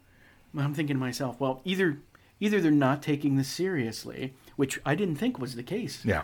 Or they just have never been in that situation. Well, and that's we have a couple different types of force on force classes. So we use UTM's, and mm-hmm. we do that for for some specific ones. But the ones that we've been running uh, this year, uh, there's a little different flavor. That's the you know dynamics of a gunfight, where we purposely use airsoft and that's so we can maximize reps. Yeah, so and get closer. Yes, so yeah. so you can you can get close, and you're not going to you know really damn. It's gonna it's gonna tickle a little bit, maybe break the skin, but it's not gonna do near the damage like the UTM's do. But that's so we can get those reps, so you can get closer and do it. Okay, let's do it again. Okay, let's do it again. Let's do it again. So then people get that stress inoculation, but also start to realize, wow, when I'm running away, covering my face, I'm really not effective and I'm only getting shot in the back. Yeah. Instead of, okay, I can move to a better point of cover or I can actually put effective fire down on on those yeah. threats. So my team was doing a, a training event with the 101st. We we had a platoon of infantrymen, and we are out there running drills with them. And we had, for all intents and purposes, just picture a, an FBI silhouette, right? Okay. A typical um, silhouette target. Our team we were shooting for the brain box. That was our level of training. But then when we would come up with the 101st kids, we would have them shoot center mass. And they wanted to know the difference. You know, like, what, why, why are you having me here? Because you're not at my level. You, you, this is the first time you're coming out and doing this transition. You've never done a transition drill before in your life. I'm trying to build a base for you to grow up to. Mm-hmm. Um, once you get past these things, you'll get to that level where you, you start aiming small, miss small type things. But based off my experience as someone who went to a gunfight, and I, I, will say it in in classes that like Jared will bring his sons to a class, and I'll be like, these boys have more training than I did my first combat deployment, hands down, easily. I, I I'd been in the army almost two years. No, I had been in the army over two years before I, I made my first deployment. Um, so I'd had a lot of blank fire war games, you know, but actual two way battle, uh, you know, rifle range, none. Um, so I know what it's like to be in that situation where you're shooting at someone, and yeah, I'm doing everything I can just to hit that body. I can I can know the anatomy of the human being and know that shooting them in the, the, the brain box is, is definitely where I want to go. But in the experience, with all that adrenaline, the first time I'm shooting at another human being, it's all I can do to just aim at that body and try and get that. Yeah, is the round hitting the, the aortic arch? No. My second or third one, maybe. But mm-hmm. that's why I'm shooting that yeah. stringer. Yeah. You know? Yeah. Um, and again, you, it's that I live in the uh, the academic world where I read textbooks and I, I look at human anatomy and I can talk all these things versus I've been out in you know the industry and I have you know yes book answer 100% that is the most effective way to kill someone.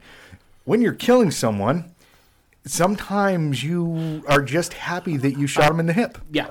R- yeah. right before a JCET, uh, my team we went down to DC and we got some good briefings. Yeah, we got some some briefings that prepare us to go over there, and uh, you know there there were some that I wasn't high enough on the totem pole, so it was like you know the Fox, the Zulu, the Alpha, and then uh, in, in, the Warrant, they all went in there, and uh, the rest of us we, we we're getting a tour, and this college kid at this you know Intel group who was he thought he was the coolest thing in the world and pretty crowded walking okay this is this room and over here and you know giving us this tour that we could care less about and he kept going on and on and on about how awesome he was. And uh, you know me being me i finally was like look bro and i like was like knife handing him and getting loud because i was irritated with him. I'm the guy on the ground that shoots people in the face. Who are you again? And, and then he was embarrassed. But what was funny is all the people kind of stopped and looked at him like, uh, and you know, all his his you know uh, peers were like, oh, that poor kid. No, not to be a uh, a one upper, but I've uh-huh. had a similar experience. Yeah, yeah. Um, Let's one up it. Come on. Yeah. So I went back to the same team house three trips in a row. Yes. Uh, so we get there, and I go to an Intel fusion meeting of the conventional forces and you know the Iraqis, and so this guy's getting up there and he's like, Well, you're here, you're just getting here. So I'm going to go ahead and uh, I'm going to give you the lay of the land and, and, brief you on the AO. And so he's treating me like I don't know anything. And he's being disrespectful. And I'm, I, I have pride. And when someone's disrespectful to me, it's, it's very hard not to just slap them down. So I'm trying, I'm trying. And he outranks me. I'm trying to be professional. But when he was briefing me off my own slide deck that I had made the trip before, I let him get five slides in, and I was like, "Do you know who uh, Sergeant First Class Johnson was?" And he's like, "Now, mind you, I'm in a sterile uniform." He's like, "No, I don't." I was like, "I'm Sergeant First Class Johnson. Those are my slides." nice. That's nice. pretty good. Nice. Well, I, okay, I can't let you guys steal all. Good, good. Yes, bring it on. Bring it on. Let you guys steal all this. So, teaching the beginning classes, you often have people who aren't beginners in them, right? You yeah, people who've been yep. shooting a long time and are, are looking strictly as, as a, a, a trampoline or a, a, stepping stone to the more advanced mm-hmm. classes. They, you know, they got to get through me. So we had a group uh, that was like that. You know, they were all uh, uh, relatively experienced in their method of shooting. Well, you know, those methods don't always necessarily work and it can be hard to break them. So one of them, you know, he kept shooting low to the left, low to the left He's like, oh, the sights must be off on this. I'm like, no, no, no, just give give squeezy, just give squeezy a little more squeeze, right? He's like, oh, I don't think that's it. Thinking to myself, dude, I can tell you, I know that's it, right? A little more squeeze with your support hand. So at the end of the day, uh, when we're shooting the samurai drill, he's still having problems with that, and he, he, he comes over and he's like, I really think the sights on this are off, you know, and okay, well, I'll shoot it for you because I've had students who've shown up where the sights are off, and it's not their fault. It's not your case, but you know, I, I can pretty much look at it. So, give me his pistol, and I load it up, push out, fire one shot. It goes right into the hole in the nine, and all I hear is, "Oh." Well, there you go. There's your gun back, and, and, and walked off without saying another word. You know, and and it, it's it's exactly like you say. You know, it, it you get you get the book learning, mm-hmm. and then you have the experience. Yeah. Uh, it, it's it's a big difference. It really is a big difference. You know, one of the second and third order effects of, of all the craziness this year is that kind of leads into it is Yeah. is the new shooters that we've had. We've had more brand new shooters. I just bought this. It's still you know I'm taking it out of the box while I'm here at class. Um, and that's that's really good to see. a lot of those people, then they don't have that attitude, or they Yeah. they, they come pretty humble and, and they're a sponge and they want to learn. Yeah, Be- before we jump off onto the next step, I do have to say there is something to be said about the professor, the the man that is is a learned person, because there are things that in the uh, the workforce you might find workarounds and cheats and things to do. Uh, you do have to hit the books. You Yeah. have you have to be well balanced, and uh, it's like I said in the beginning, the, the scenario with uh, the hundred and first. My team was shooting more advanced. They were shooting more towards the anatomy of the person because the amount of rounds that we had fired, you know that that training cycle, uh, we had reached that point in our, our training evolution. Um, so read books. You know, uh, your your training comes from the whole environment. Yes, read the anatomy books, know the human anatomy, so that when you're you're you're fighting, you know where to do it. But also listen to those people that are teaching the drills. You're paying them for a reason. Well, I think the books are the, the basis. You know, that's you need that's your homework to do before you go. Yes. You know, that way you have a firm grounding, and then you have the people with experience tell you what works and what doesn't. And at the end of the day, I'm giving you tools to put into your tool bag, and it's individual to your situation. And, and it comes down to that individual. Mm-hmm. It's their gunfight. Yeah, I'm not there. Yeah. Uh, we might link up eventually, uh, you know, if the, the battle prolongs itself, but in in the initial kickoff, you're there by yourself. Yeah. So I need to give you as much as possible that you have something to reach to so that we can link up. Mm-hmm. Mm-hmm. And going back to the, the beginner thing, Yeah. I think that that's as big a part of those beginner classes as anything is giving them tools in their tool bag. You know, because that's that's one of the expressions I love using when we teach those beginner classes. That you know, you might not do it this way now, and you may drive home and say to yourself, "That's the dumbest thing I've ever heard." But it's a tool in your tool bag. You know, we're telling you this for a reason. That reason is we've all shot under stress. You know, what kind of stress between myself and you guys is, is different, but it's still shooting under stress. So when we tell you this, when you're under stress and you're pulling that trigger, this is how it's going to work. You know, so I, the beginner classes are always always a mixed bag, and uh, I think that's one of the reasons they're th- to me uh, they're they're most exciting to teach. You know, because you get the the, the absolute first time shooters, and then you get the guys who've done it before, and you get that aha moment from those guys. Because I've I've, I'll pick on the Marines for a second. You know, I, I, I do love the Marines, uh, but I've had several Marines come through the beginner classes that are trying to get to the other ones that I've pointed out, hey, don't do that. Try it this way. And you know, once they finally okay and they actually do it, all of a sudden they get that, whoa, that actually works really well. Yeah. I'm like, I know that. That's why I'm telling you to do it. Uh, it, it it's an eye opener, you know. The beginner classes are, are, are really where we get to, to really start shaping people and you know introducing them to this idea of combat marksmanship. Yeah. and it's really exciting, you know, because we do get people who've just bought a firearm and have no idea what's going on, and it, I think it's it's a great learning experience. Yeah. you know, because you'll find uh, uh, the classes really do have a different tenor. You know, the the, the basic classes have a, a much different flow and a much different tenor from, say, the, the more advanced classes, uh, like the, the combat marksmanship classes, rather than the basic basic marksmanship classes. Uh, you know, in, in the, the upper level classes, we're, we're teaching something that's a little more serious, and we expect you to know what you're doing already. And with the basic classes, we really can't expect that. Yeah. So everything's a, a little more laid back and a, a little. Well, and, that, and that's that's one of the reasons why I designed it the way that I did. Yeah. Yes, we're following those same identical principles, and we're following the same um, progression of drills that we teach at you Yeah, know, it's at, phallic. At, at Cephalic, yeah. And you understand that you've learned that you run that, but but I wanted you to take that since you know you're just a little bit more of a teddy bear than than, than I am I'm less intimidating. and and it, it really helps um, Yeah. those new students. Some you know, half the students it doesn't matter. They're they're good and they're ready, but it's that other half that uh, Yeah. they're not ready and they're very nervous coming to a live fire Oh, class for the first time. Yeah, I, and, and that the nerves are a big part of that. Yeah. You know, and, and hopefully we- we help get people some some. Hopefully we get people over that to some extent. Uh, you know, and, and I think one of the the the big demographics that we're seeing more of is uh, women. Yes. So Abby's been doing a good job w- with the four women, um, and, really what she was thinking is, even though our, our level one classes are, are good for, for people to start off with, um, there's still some women specifically that, that are a little intimidated. So she has a series of seminars that she's worked out as well as one live fire class. That's all really designed to to take that woman and this is a gun. This is you know Yeah. everything about a gun, and then um, you know educate them how they work. Try to to breach that gap and, and get over to that initial fear.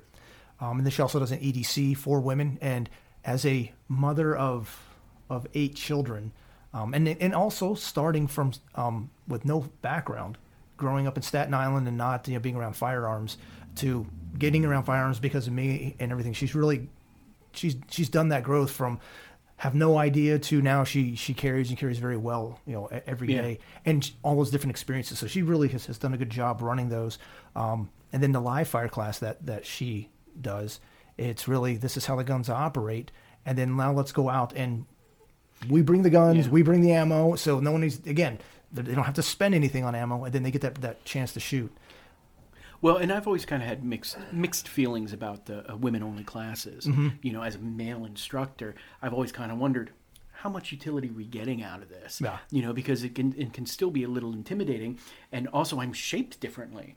You know, women, oh, how do how should I carry my gun? And like, well, you know, this is something that I don't have a lot of experience because you and I are built differently. Yes. Uh, I think I think the, the real the real star of, of that series that Abby's teaching is is the one where the seminar, you know, to tell people what to look for. Because if there's something that eternally frustrates me, it's the the guys who sell guns in gun stores. I mean that especially since I've seen so many, I mean, it's been 10 years I've been teaching almost these beginner classes. So I see tons of beginners. And I've seen over and over and over uh, these these people, and it's not just women, but men as well, who come in with wildly inappropriate handguns to shoot with.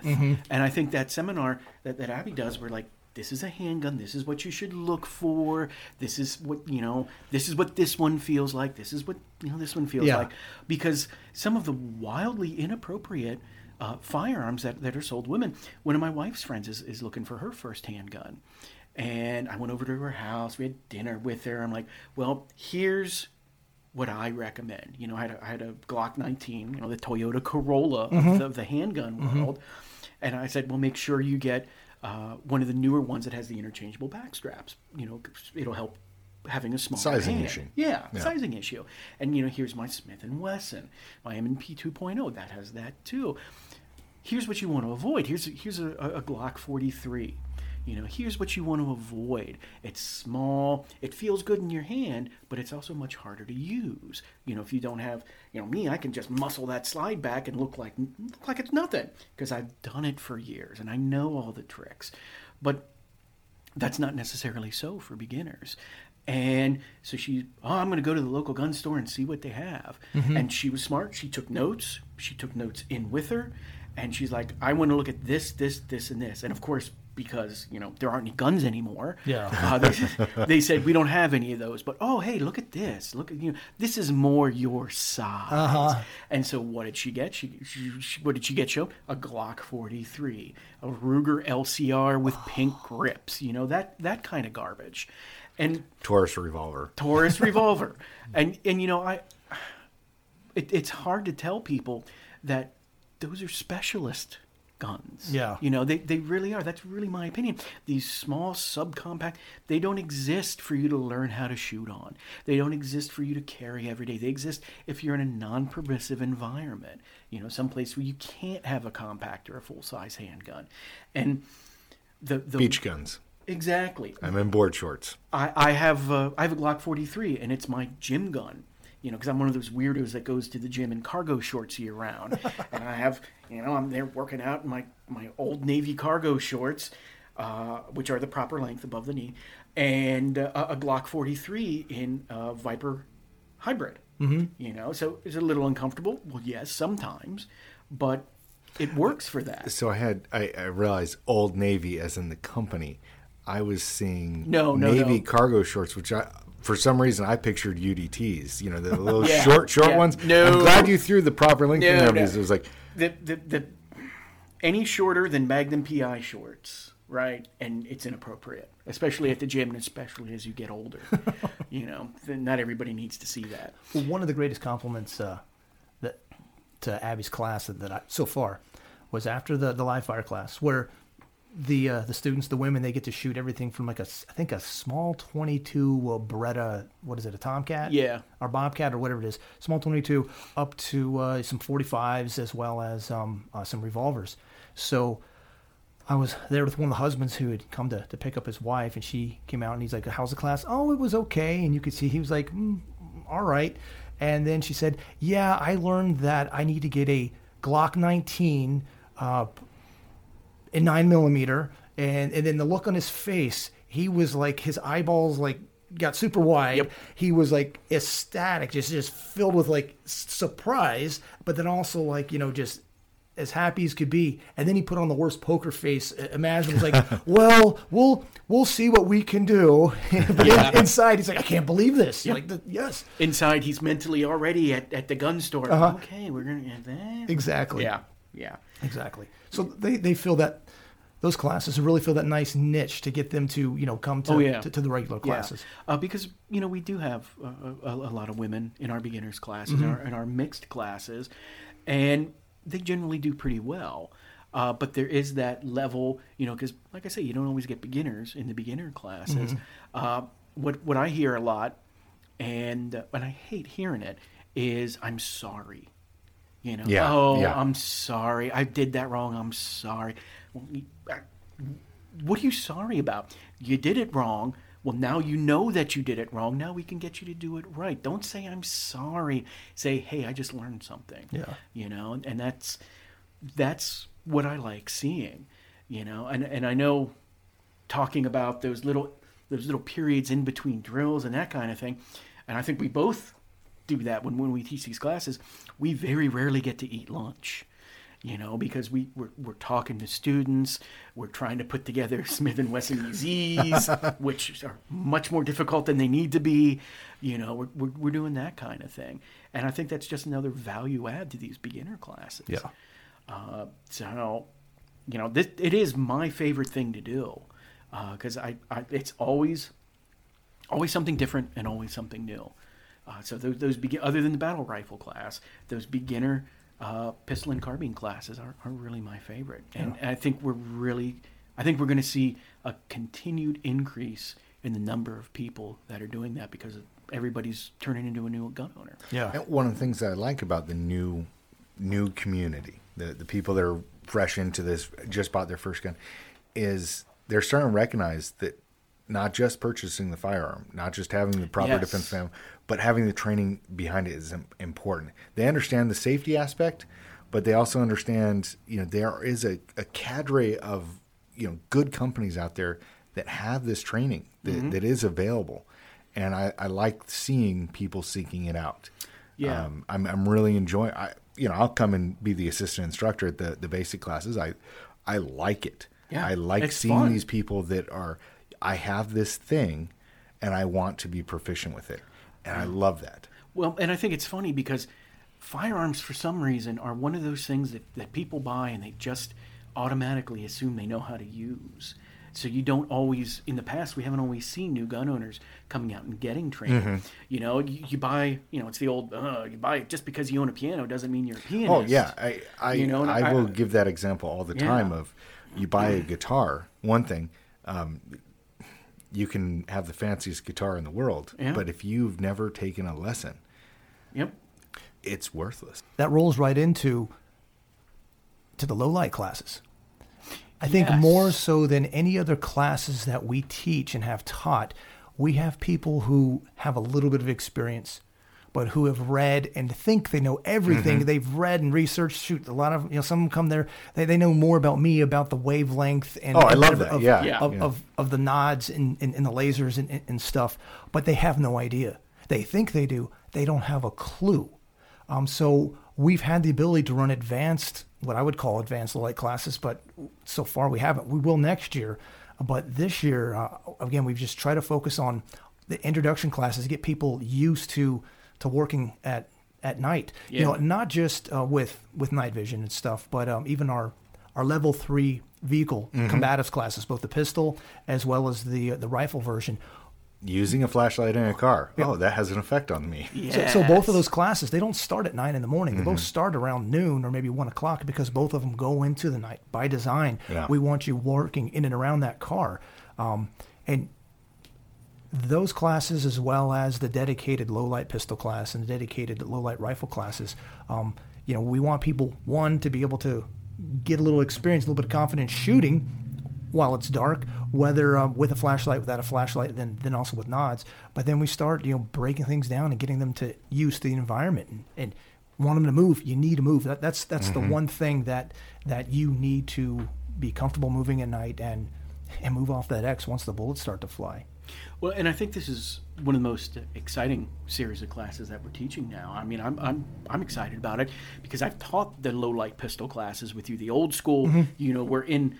Uh, uh, an indoor range with the lights off and the windows shut, you know, and I, I've taught those classes with you, and, and it, it's really a different experience. And now to be able to roll the night vision into it and be able to do it outdoors, you know, an actual darkness rather than artificial darkness. It's it's really an exciting capability. and it comes back to that like you know like you said the wavelengths and the the, the nanometers and things like that i i couldn't tell you what that is about a, a, a pvs 31 or a pvs 15 but i can tell you from experience of wearing them for eight hours at a time and you know driving with them gunning with them uh, doing long range engagements with a laser I can I can pass on those experiences. I don't have the book knowledge, but I have the experience. Well, and I'm learning the book knowledge. I'm, I'm reading that stuff. So don't get me wrong. I am reading the books. Well, again, that, that that's one of the differences between us and then a lot of others.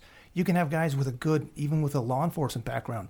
They don't come close to the amount of time that we've spent at night, just with our naked mm-hmm. eyes, let alone also r- running with night vision. Yeah. And man, those hours and those days, those weeks, those months of doing night ops, you know, night after night after night after night, you learn a thing or two. It, it, it shocked me. I was talking with some, you know, I would say a night vision professional. Guy works for a night vision company. He's like, well, I can't imagine shooting someone with NVGs. I can imagine using them to find a target, but I can't imagine shooting them with them. And I'm looking at this man like, Are you say, I- insane? yeah, I'm like, I've shot people under NVGs. Like that. That's you know, it's like cheating. You have a laser, they don't. I mean, it's awesome. You know, it's a game changer. Uh, and that comes from well, you know, having that experience and, and knowing what you can do with the technology. Yeah. Uh, all, there are so many different lasers now that that are out there. Having a good laser and knowing how to not just um, illuminate the target, but how to use it to find the target and how to communicate to other people with Yeah. it. Uh, There are so many things. I'm really excited about the advanced classes coming because Yeah. there's so much more. Yeah, it's it's hard enough when we're doing a low light class getting everyone to fit a helmet and to get to get the night vision where they can, you know, it's not falling out their face. Again, things that you and I from 20 years of experience of wearing night vision, you you just know the Yeah. little tricks and Yeah. the yeah, you know. Well, there, there's the re- real value of it right there. You know, you've worn it for 8, 10, 12 hours Mm-hmm. at a time, you know, and you know, well, if I don't do this, it wears a hole in my head, you know, or it slides down. Yeah. I think that I think that's a huge benefit to that. And you know, that's we've got the uh, the low light class uh, seminar Yeah, coming up uh, next month. Next month, right? I think it is next month. Yeah. Uh, again, when we're trying to do the the class uh, where we're trying to shoot, and you know we have that time crunch because we've got to be done by ten o'clock um, At that location. At that location, Yeah. yes. Uh, it makes it difficult to try and pass on a lot of that knowledge. So I really recommend for those of you that you know, a have the equipment, or definitely b buying the equipment, you need to get in that seminar. Yeah, it's like showing up with your rifle unzeroed. Mm-hmm. You know, Yes. that, that's exactly how I look at that. So I, th- I think that's a great suggestion. Yeah. And, and there's other stuff too, not just night vision. Like we have a lot of people who show up with with their nice tritium night sights and, and their pistols, and then uh, the first time they go to shoot, like uh, you know, they're these things are useless. If I'm using a flashlight, Yeah. they're, they're useless. If um if I'm not using a flashlight, then how am I identifying that target? And maybe it's a muzzle flash. And then what? Then you know where are the dots? What, which, which dot yeah. is which? Yeah. Oh, there- there's a reason you have a different color dot as your front side post. Yes. Yeah, exactly. Um, I, I got asked, well, why do you have tritium on on your gun? And I didn't want to say, well, because that's the way the gun came. Yeah. Um, so I had to have I had to have that clever answer and sound like I know what I'm. You know, Uh-huh. like, so I can find it in the dark. so it would I know where it is on the nightstand. You know, when I'm in a strange environment, there are uses for it. Yeah. You know, um, but it's definitely something that you don't understand. That it's like we did. Uh, we intentionally put white barrels as barricades and had people use their rifle with the with their uh, their flashlight next to it. And as soon as they turn that that flashlight on, it hits that white barrel. Oh, I can't see.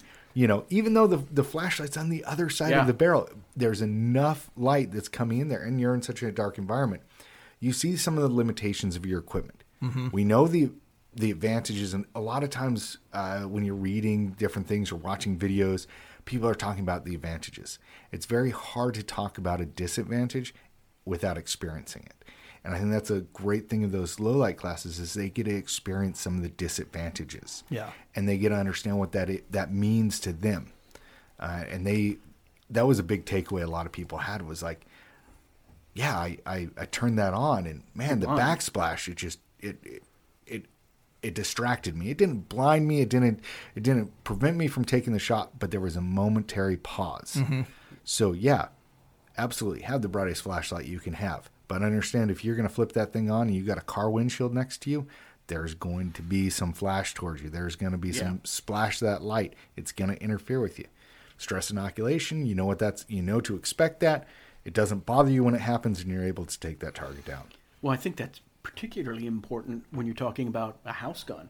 Mm-hmm. You know, because I can understand have the brightest light you have if you're outside, uh, but I know that I've talked to people who have flashlights you can see from space, and then they do the same exact thing. You know, they live in a McMansion with all the white walls, and the second they come up and they're and they're practicing and they flip that light on, total whiteout. You know, because that two hundred thousand candle power whatever they have on the on the front of that gun has completely taken that white all those white walls and just blinded you. You know, so it, it's definitely something to think about. Another thing that we do with those low light classes, especially the, well, not especially, but we start off with with those intro ones, and we want everyone to take a walk. Um, people just aren't used to one walking. Yeah. uh, but you know, at, at low light with, with just using their eyes, then also using using the night vision. People just aren't accustomed to that. You need to walk. You need to move. That's really learning how to use that, that technology to be a, a part of you. That that's really what it's about. It's not just standing there, you know, shooting the same piece of paper Yeah. from a stationary point. You, you need to move. And then um, when we do the level two class, the location it's out in the woods. Um, so there's going to be a lot more movement, a lot more walking and navigating using that night vision in that wooded environment, as well as still targets and other things that you know that'll be available. Um, Well, and, and speaking as an absolute amateur when it comes to night vision, you can say, "Oh, you don't really have peripheral vision with night vision." You you can hear that, and you can parrot that back to people. But until you try walking downstairs without rolling down the stairs, mm-hmm. you have no idea, no idea. And it's like that. That's why I, I think that's such great utility for the, those higher level classes when you're out in the woods walking around, because you really need to look around. You really need to build that depth perception for Yeah. Yeah, you're, yourself. you're stepping over objects that you saw two seconds ago. Yeah, yeah. You know, because you can't always be looking down. Mm-hmm. So it, it's a challenge. those are fun classes. Um, yeah, I'm glad we have them. I really do because I think that night fighting, it's key. yeah, I mean, it's going to happen. Bad things happen at night. Yep. Bad things happen in the day too. But um, Murphy is going to rear his head. yeah. And the more that you can be prepared, uh, and so many people that we have that come out to those classes, they have some of their own equipment. yeah, There aren't enough places like you can go to the range, but the sun goes down. Can you go to the range? Even if you have a, you know, you've got that backyard, you've got that epic house that I dream of that you can go shoot off your back porch. Um, do you know the drills? Do you know the things and, and how to structure it? It's like the guy that comes to all the shotgun classes because where else does he get someone to critique him and, Yep. and, and push him in that, that, you know, you All didn't the do that- you didn't do that reload right. yeah, Yeah. Which I'm still sucking at my reloads on shotgun. but I've been practicing. Good, good. But that, that's really that's I think more than any of the classes, those are the classes where people who've done a lot of research, who have spent a lot of money on getting those tools, but then show up and don't have any experience, or if they have, they've gone to somebody who themselves, uh, you know, maybe took a class somewhere else or maybe walked once, you know, down a dark alley, but they don't have the time or the experience that, you know, that we have running those things. And a lot of the classes that I've seen that are night vision are very static. Mm-hmm. And I mean, you and I both know from experience that static is easy. It's once we start throwing that movement in, and that's so important. yeah. I mean, yes, know where your buttons are in the dark. That's yes, Uh-huh. that is good. Know how to do a reload in the dark. Those are things that you can train by turning out the lights. Uh, being able to walk and shoot at the same time. Well, and we had, uh, I think we did rundown drills in, in Yeah, both, both yeah, those yeah. classes. So they're, they're moving as fast as they possibly can under nods until they get to the point and then uh, start, you know, Mm-hmm. engaging those targets. Anyways, um, so the reason why we talk about that last, those are some of the last classes that we did this year since we took advantage of the of the light Mm-hmm. or lack thereof. And then the last thing we did was Saturday where we had our, our, our Freedom Day, and that was a ton of fun. Um, it was I think a high of 28 degrees is is what it was. It was a bit brisk. Yeah. And then, so that was the Saturday after Christmas, but Christmas Eve, it rained and it rained a lot. So uh, there were parts in that range that were just sheets of ice. Um, so we had to modify, you know, the competition a Yep. little bit. I slipped and fell. That was that was that was great. Your boys were sitting there laughing at me, and I'm just like, "Shut up, shut up." I'm- Yep. Oh, they, they, they told me about it. And Oh, yeah. your atomic elbow down onto the. Oh yeah, onto- yeah, yeah. Shattered the ice. Uh-huh. Glad it shattered the ice, not my elbow. But, but that was that was a pretty good time. Um, we had uh, you know the shooting competition that we did, as well as we had some shotgun that not very many people took, took advantage of that. Yeah, n- people usually don't. Yeah, so then we ran the um, um, some rifle drills, and then also we ran uh, some uh, some pistol drills down at th- that Bravo range. But what was really cool then was, uh, you know, all the the groups of people that were there and talking and Yeah. you know just enjoying each other's We- company. We, say it all the time in classes. This is to come together. You're going to learn. You're going to train, and you're going to meet other like-minded people. Saturday, that event, we had groups of people that they knew each other. They learned more people, found people that were in their area, and it was great to hear people exchanging information. Hey, the next time you come to class, let's ride together. Mm-hmm. That is awesome. And one of the surprises, um, somebody said, Jared, I'd like you to meet. And uh, they introduced me to a Pennsylvania state representative who was there and kitted out and fully participating. I'm only saying not saying his name because he didn't give me permission to, but uh, I intend to to be talking to, him to in the future. That was really cool to see one of our state reps out there, you know, slinging lead with uh, with with the best of us, with the rest of us. That was that was pretty cool. It's always good to see that, and, and for me, these uh, uh, Freedom Days because we've done this multiple years now. Oh, yeah. It's always like a class reunion, you know, because you always hey, how you doing? Uh, you know, you always run into people, and it's nice to catch up with the students too, and, and find out what they've done since. And uh, again, a lot of that, a lot of that. Yeah, and I have to say that uh, I'm a fair weather soldier, so uh, I definitely think we should have like I don't know a spring day Well, or a summer day. when we, when we when I first started doing them, uh, we were doing them around Fourth of July. Mm-hmm. That just got to be like too busy and, and too too crowded. Yeah, and and you either had one extreme or the other. Nobody showed up because everybody had Fourth of July plans, mm-hmm. or everybody showed up and brought everybody in their neighborhood. Yeah, yeah. you know, because we've we've definitely had issues where we've done that, and you know, the, even with as many people as we could put together to, to run things, you still had people waiting in line for twenty minutes. Yeah, and we don't want that. No, no, no, but that doesn't do anybody any good. So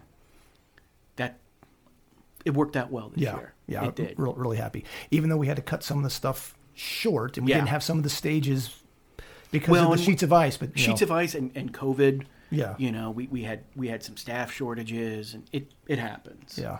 You know. and really want to thank F3 Tactical because they donated the Mm-hmm. Velocity gear, the um, the very uh, unique and, and special uh, uh, assault pack that's Velocity only made once just for F3.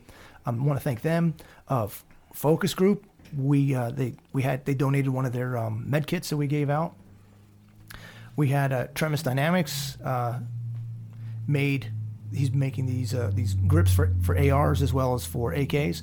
Um, that Ammo Supply Warehouse is, is is selling, so he donated one of those. Then also Ammo Supply Warehouse, so we gave out uh, a total of five hundred dollars um, uh, worth of coupons to, to buy ammo, which is it's it's really cool and appreciative, but it's kind of sad because that five hundred dollars would have bought more ammo a month ago than what it could today. Yeah. And you feel what, two, three magazines Yeah. with that now, you know? exactly. Law folder. Oh, Yeah. definitely law Yeah. tactical. Absolutely, yeah. Yeah. They are uh, Zach Law and, and Law Folder, Law Tactical. They're some really good people, and they've been friends of ours. They've been friends of mine for a long time. Really appreciate them. Mossy Forge. Yeah, Yep. Mossy Forge. Uh, they we gave out one of his uh, one of his axes that he Yep. donated. Um, that was inscribed "Freedom is not free." Yeah. Um, yeah, Yeah, that was that was really nice. I mean, we had some good prizes. Oh, yeah. We had a heck of a prize yeah. table. I mean, that Hey, was we gave out a lot of classes, but saving the best for last. Uh, at Rock God Brewery, they they gave a fifty dollar uh, coupon to you know to some of their brews. So that was pretty cool of them. All good friends of ours, and we're really appreciative for for the support of all those organizations and, and individuals. Yeah, we're all in this together, you know, and, and it, it's nice to see that kind of support come out. So, again, one of the reasons why I've always wanted to do these events, we mentioned it, I'll mention it again, is is for that companionship, getting to know people and getting to know good people, like-minded people. So, for those of you who attended, maybe you didn't know one of the things that happened, but someone who attended, his alternator in his vehicle went bad. Um, so, what did the group do? He, you know, came to me and uh, I just you know, said, hey, I, with this crew, it's going to get fixed. I'd go talk to this person. So they pulled that truck into the shed. Someone went out, bought the right alternator.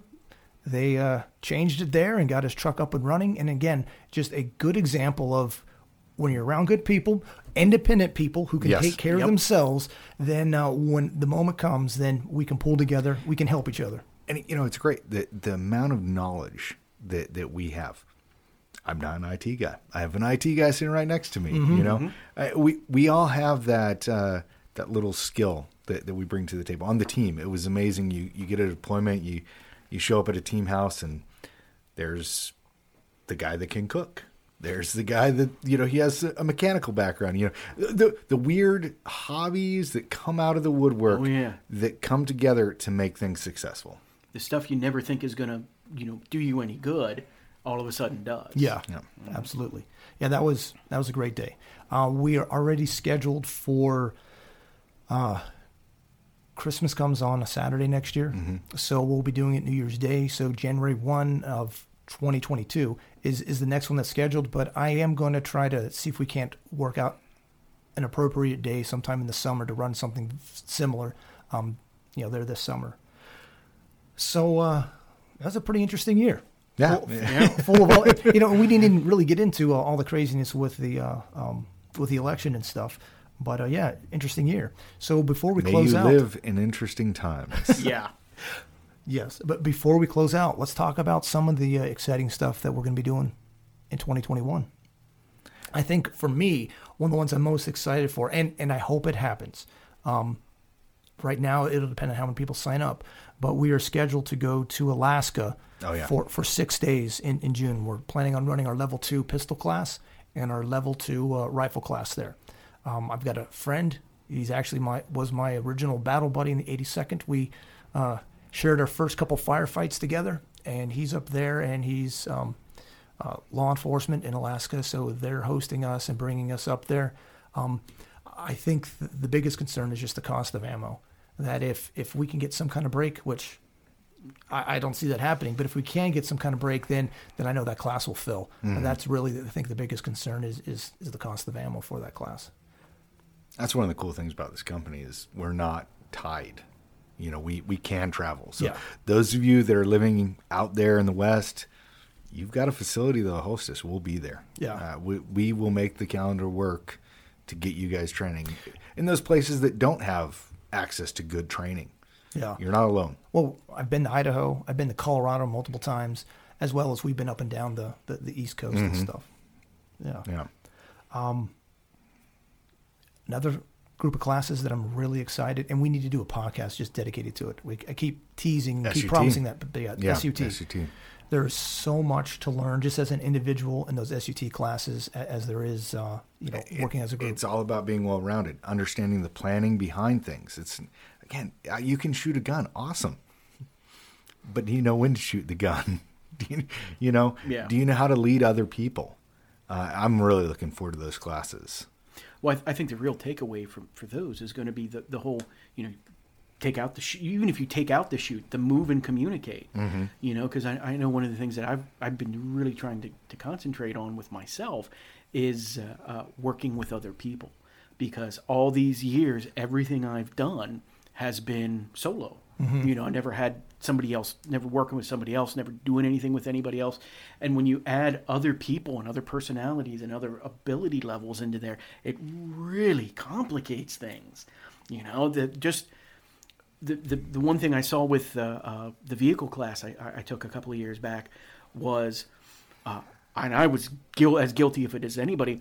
But when people are shooting and then it comes time to move, they just move, and like the guy over here who's, um, wait a minute, where'd he go?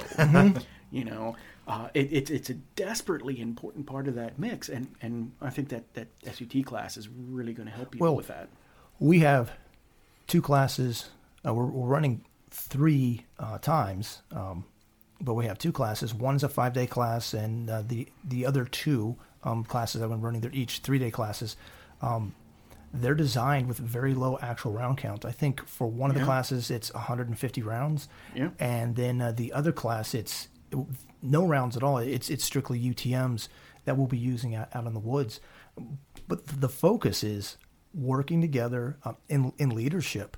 So everyone's going to get a chance to, uh, to to be that leader, to make Yeah. those decisions, and everyone's going to get a chance to. I need to be that follower, and the best thing for me to do is say Roger that and execute the you know the plan that Yeah. was put together. Yeah, I I think that's vitally important. Yeah. You know, if you look at the the, the mall shooting in what, what, Kenya, uh, that directly applies to that kind of situation.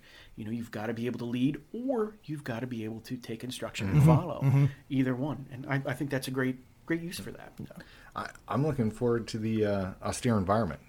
I I mean, a lot of the survival stuff that you and I, we, we all grew up with in Boy Scouts, you know, how to purify water. I mean, I find myself last year or the year before uh, where we had a, a natural disaster and some of these things people didn't, I didn't realize my neighbors didn't know that.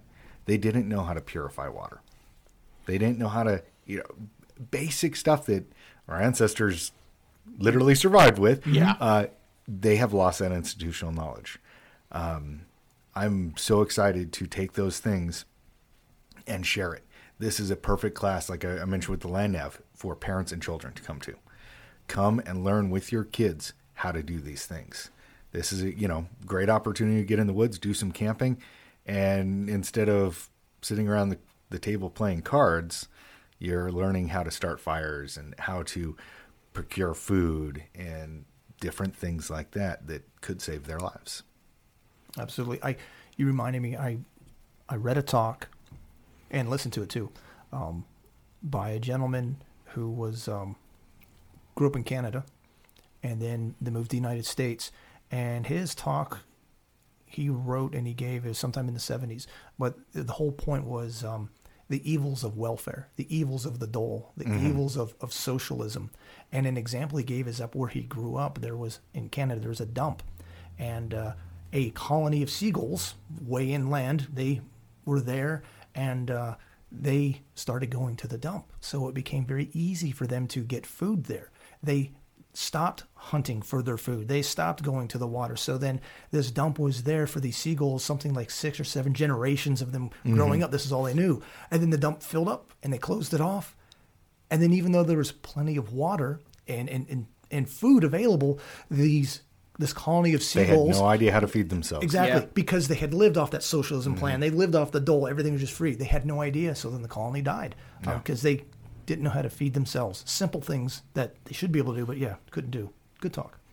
Um, some of the other things that uh, I know we've been talking about, and uh, I think the the Freedom Day kind of like sealed the deal, is that the uh, what did you call it? The 50 state compliant. 50 state compliant class. Yeah. Yes. And, and Yeah. is that? Well, uh, basically, uh, you know, talking about the Freedom Day, one of the things I love about that is uh, uh, people don't just bring ARs. You know, carbine class, you get AR-15s. Uh, the battle rifle class has That little one guy more- with the Tavor that Yeah. everyone kind of laughs at. Yeah.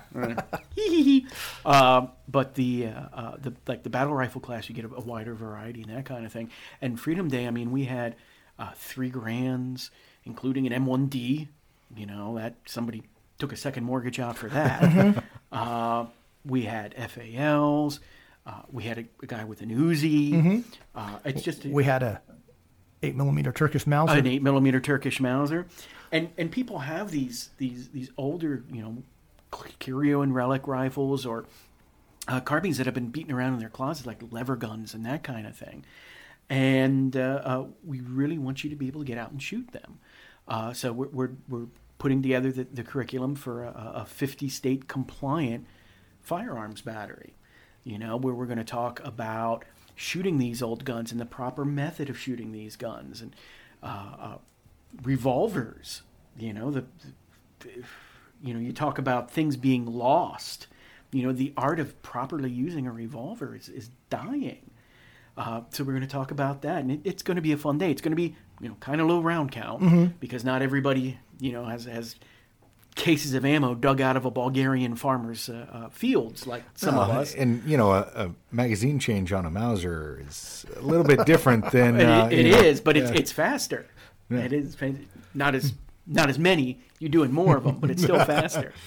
Uh, so, and we'll talk about you know driving across country, uh, what to think about, what kind of firearms to have to be 50 state compliant, uh, and that kind of thing. And and we'll run some of our foundational drills with some of these 50 state compliant firearms. Uh, I think it'll be a good time. and it will give you appreciation for your AR. Yeah, it certainly will. it certainly will. Uh, I think if there's one thing that uh, everybody uh, discovered, because they were guys shooting CETMEs as well, uh, and, and a couple other uh, oddballs. It's one thing every, everybody discovered. Uh, wow, these AR-15s are light. you know, Well, you know, we, we kind of mock this a little bit, but we also mock the people, this new generation that can't drive a manual transmission. you can't drive a stick shift. you know um, so it's the same thing uh, if you had to manually cycle your weapon could Mm-hmm. you do it effectively in a gunfight Yeah, and and I I've seen on repeated occasions, and it happens in the shotgun class too. People bring that shotgun up, bang. Okay, then they go to pull the trigger again, and they can't figure out why it doesn't work. like you, you have to work the action, you know, and, and it's the, it's the same with these older guns, and they're out there, they're available, and uh, like we always say, it, it's not the tool. Your your mind's the weapon. Everything else is just a tool. Well, You mentioned uh, you know the CETMEs and the FALs and stuff. Mm-hmm. One of the nice things about the range there in Lebanon is now they are just about complete with their their 300 meter range. Yes. So then we'll be able to start using that not only for the battle rifle class, but we also have some dedicated marksman classes built around the AR platform. Totally, totally. So you can, you can actually push yourself with that. Yeah. When I say push yourself, take that 10 and a half inch AR pistol and make a 300 meter shot. It's Exactly. doable. It's possible. you well, know. and we'll be able to exercise our 308s. Mm-hmm. You know, because I always feel bad that we're only shooting out to about 100 yards 100, with yeah. these with these Yeah, at that location, yeah. Yeah. Uh, and now that, that this location is going to have 300 yards, wow, that's going to be some fun. Yeah, absolutely. Um, and then the next thing, or I guess the last thing we'll talk about is as far as classes for next year, is we're really going to be expanding our, our, our med classes. So not only are we going to be doing not just like four hour blocks and day classes, but we're going to be doing multi day classes with moulage, with um, you know different environments and stuff at night as well. So you'll be using red lights or blue lights, or you know even um, doing some procedures and stuff under nods. So we're really going to be pushing our our med classes. Um, and in the future podcast, we'll introduce you guys to Dustin, who he's even though I'm a medic. Um, with his background more from the academic side, he's the one who's going to be running some of these classes, and I really look forward to that. Again, that's just being that well-rounded individual. Um, you know, I've got all these gunfighting skills. Uh, have I ever used them here stateside? No, but my medic skills and experience as a SOCM medic, that's what I've used. Being the first one on the scene of a car crash um, a couple different times in other situations where you know that useful skill has been put you know put to use. life is dangerous. It's, Yeah. it's nice to know how to fix things. You know, I, I guarantee you, I will. I'm more likely to use uh, my IFAK or my blowout bag or whatever when I accidentally cut a toe off mowing the lawn. Mm-hmm. You know, than I am ever probably going to be in, in treating Yeah. a gunshot wound with Yeah. it. And that that's why it's so important to know this stuff. Well, that's that's a good review. We've talked a, a lot about a lot it was of an stuff. interesting year. Yes. You know, Any parting uh, words from from you gentlemen? Well, I, I think uh, stay the course. You know, 2020 is either going to uh, be a year of great awakening or it's, it's going to be, you know, the start of the, the downhill journey. Only history is going to be able to tell. And I think, uh, you know, the people who, who do this training and the, the people who are independent, like, like we keep saying, and the people who are actually adults are, are the ones that are going to make that choice. And, uh, well, I guess we'll see in 10, 15, 20 years just Yeah. how it worked out. Yeah. all I got to say is you're in the right place. You're with the right people. Keep working and bring others with you. Cool. I guess the my closing remarks are thank you. Um, Lodestone started pretty much uh, January one of 2020, so it's only been in existence this this one year. Even though the three of us here and, and a lot of the other instructors we've been teaching for for a while, um, this is the first year of the company, and I think we did very well. It was a privilege meeting you all. It was a privilege working with you, spending some time on the range, um, sharing experiences, learning from each other.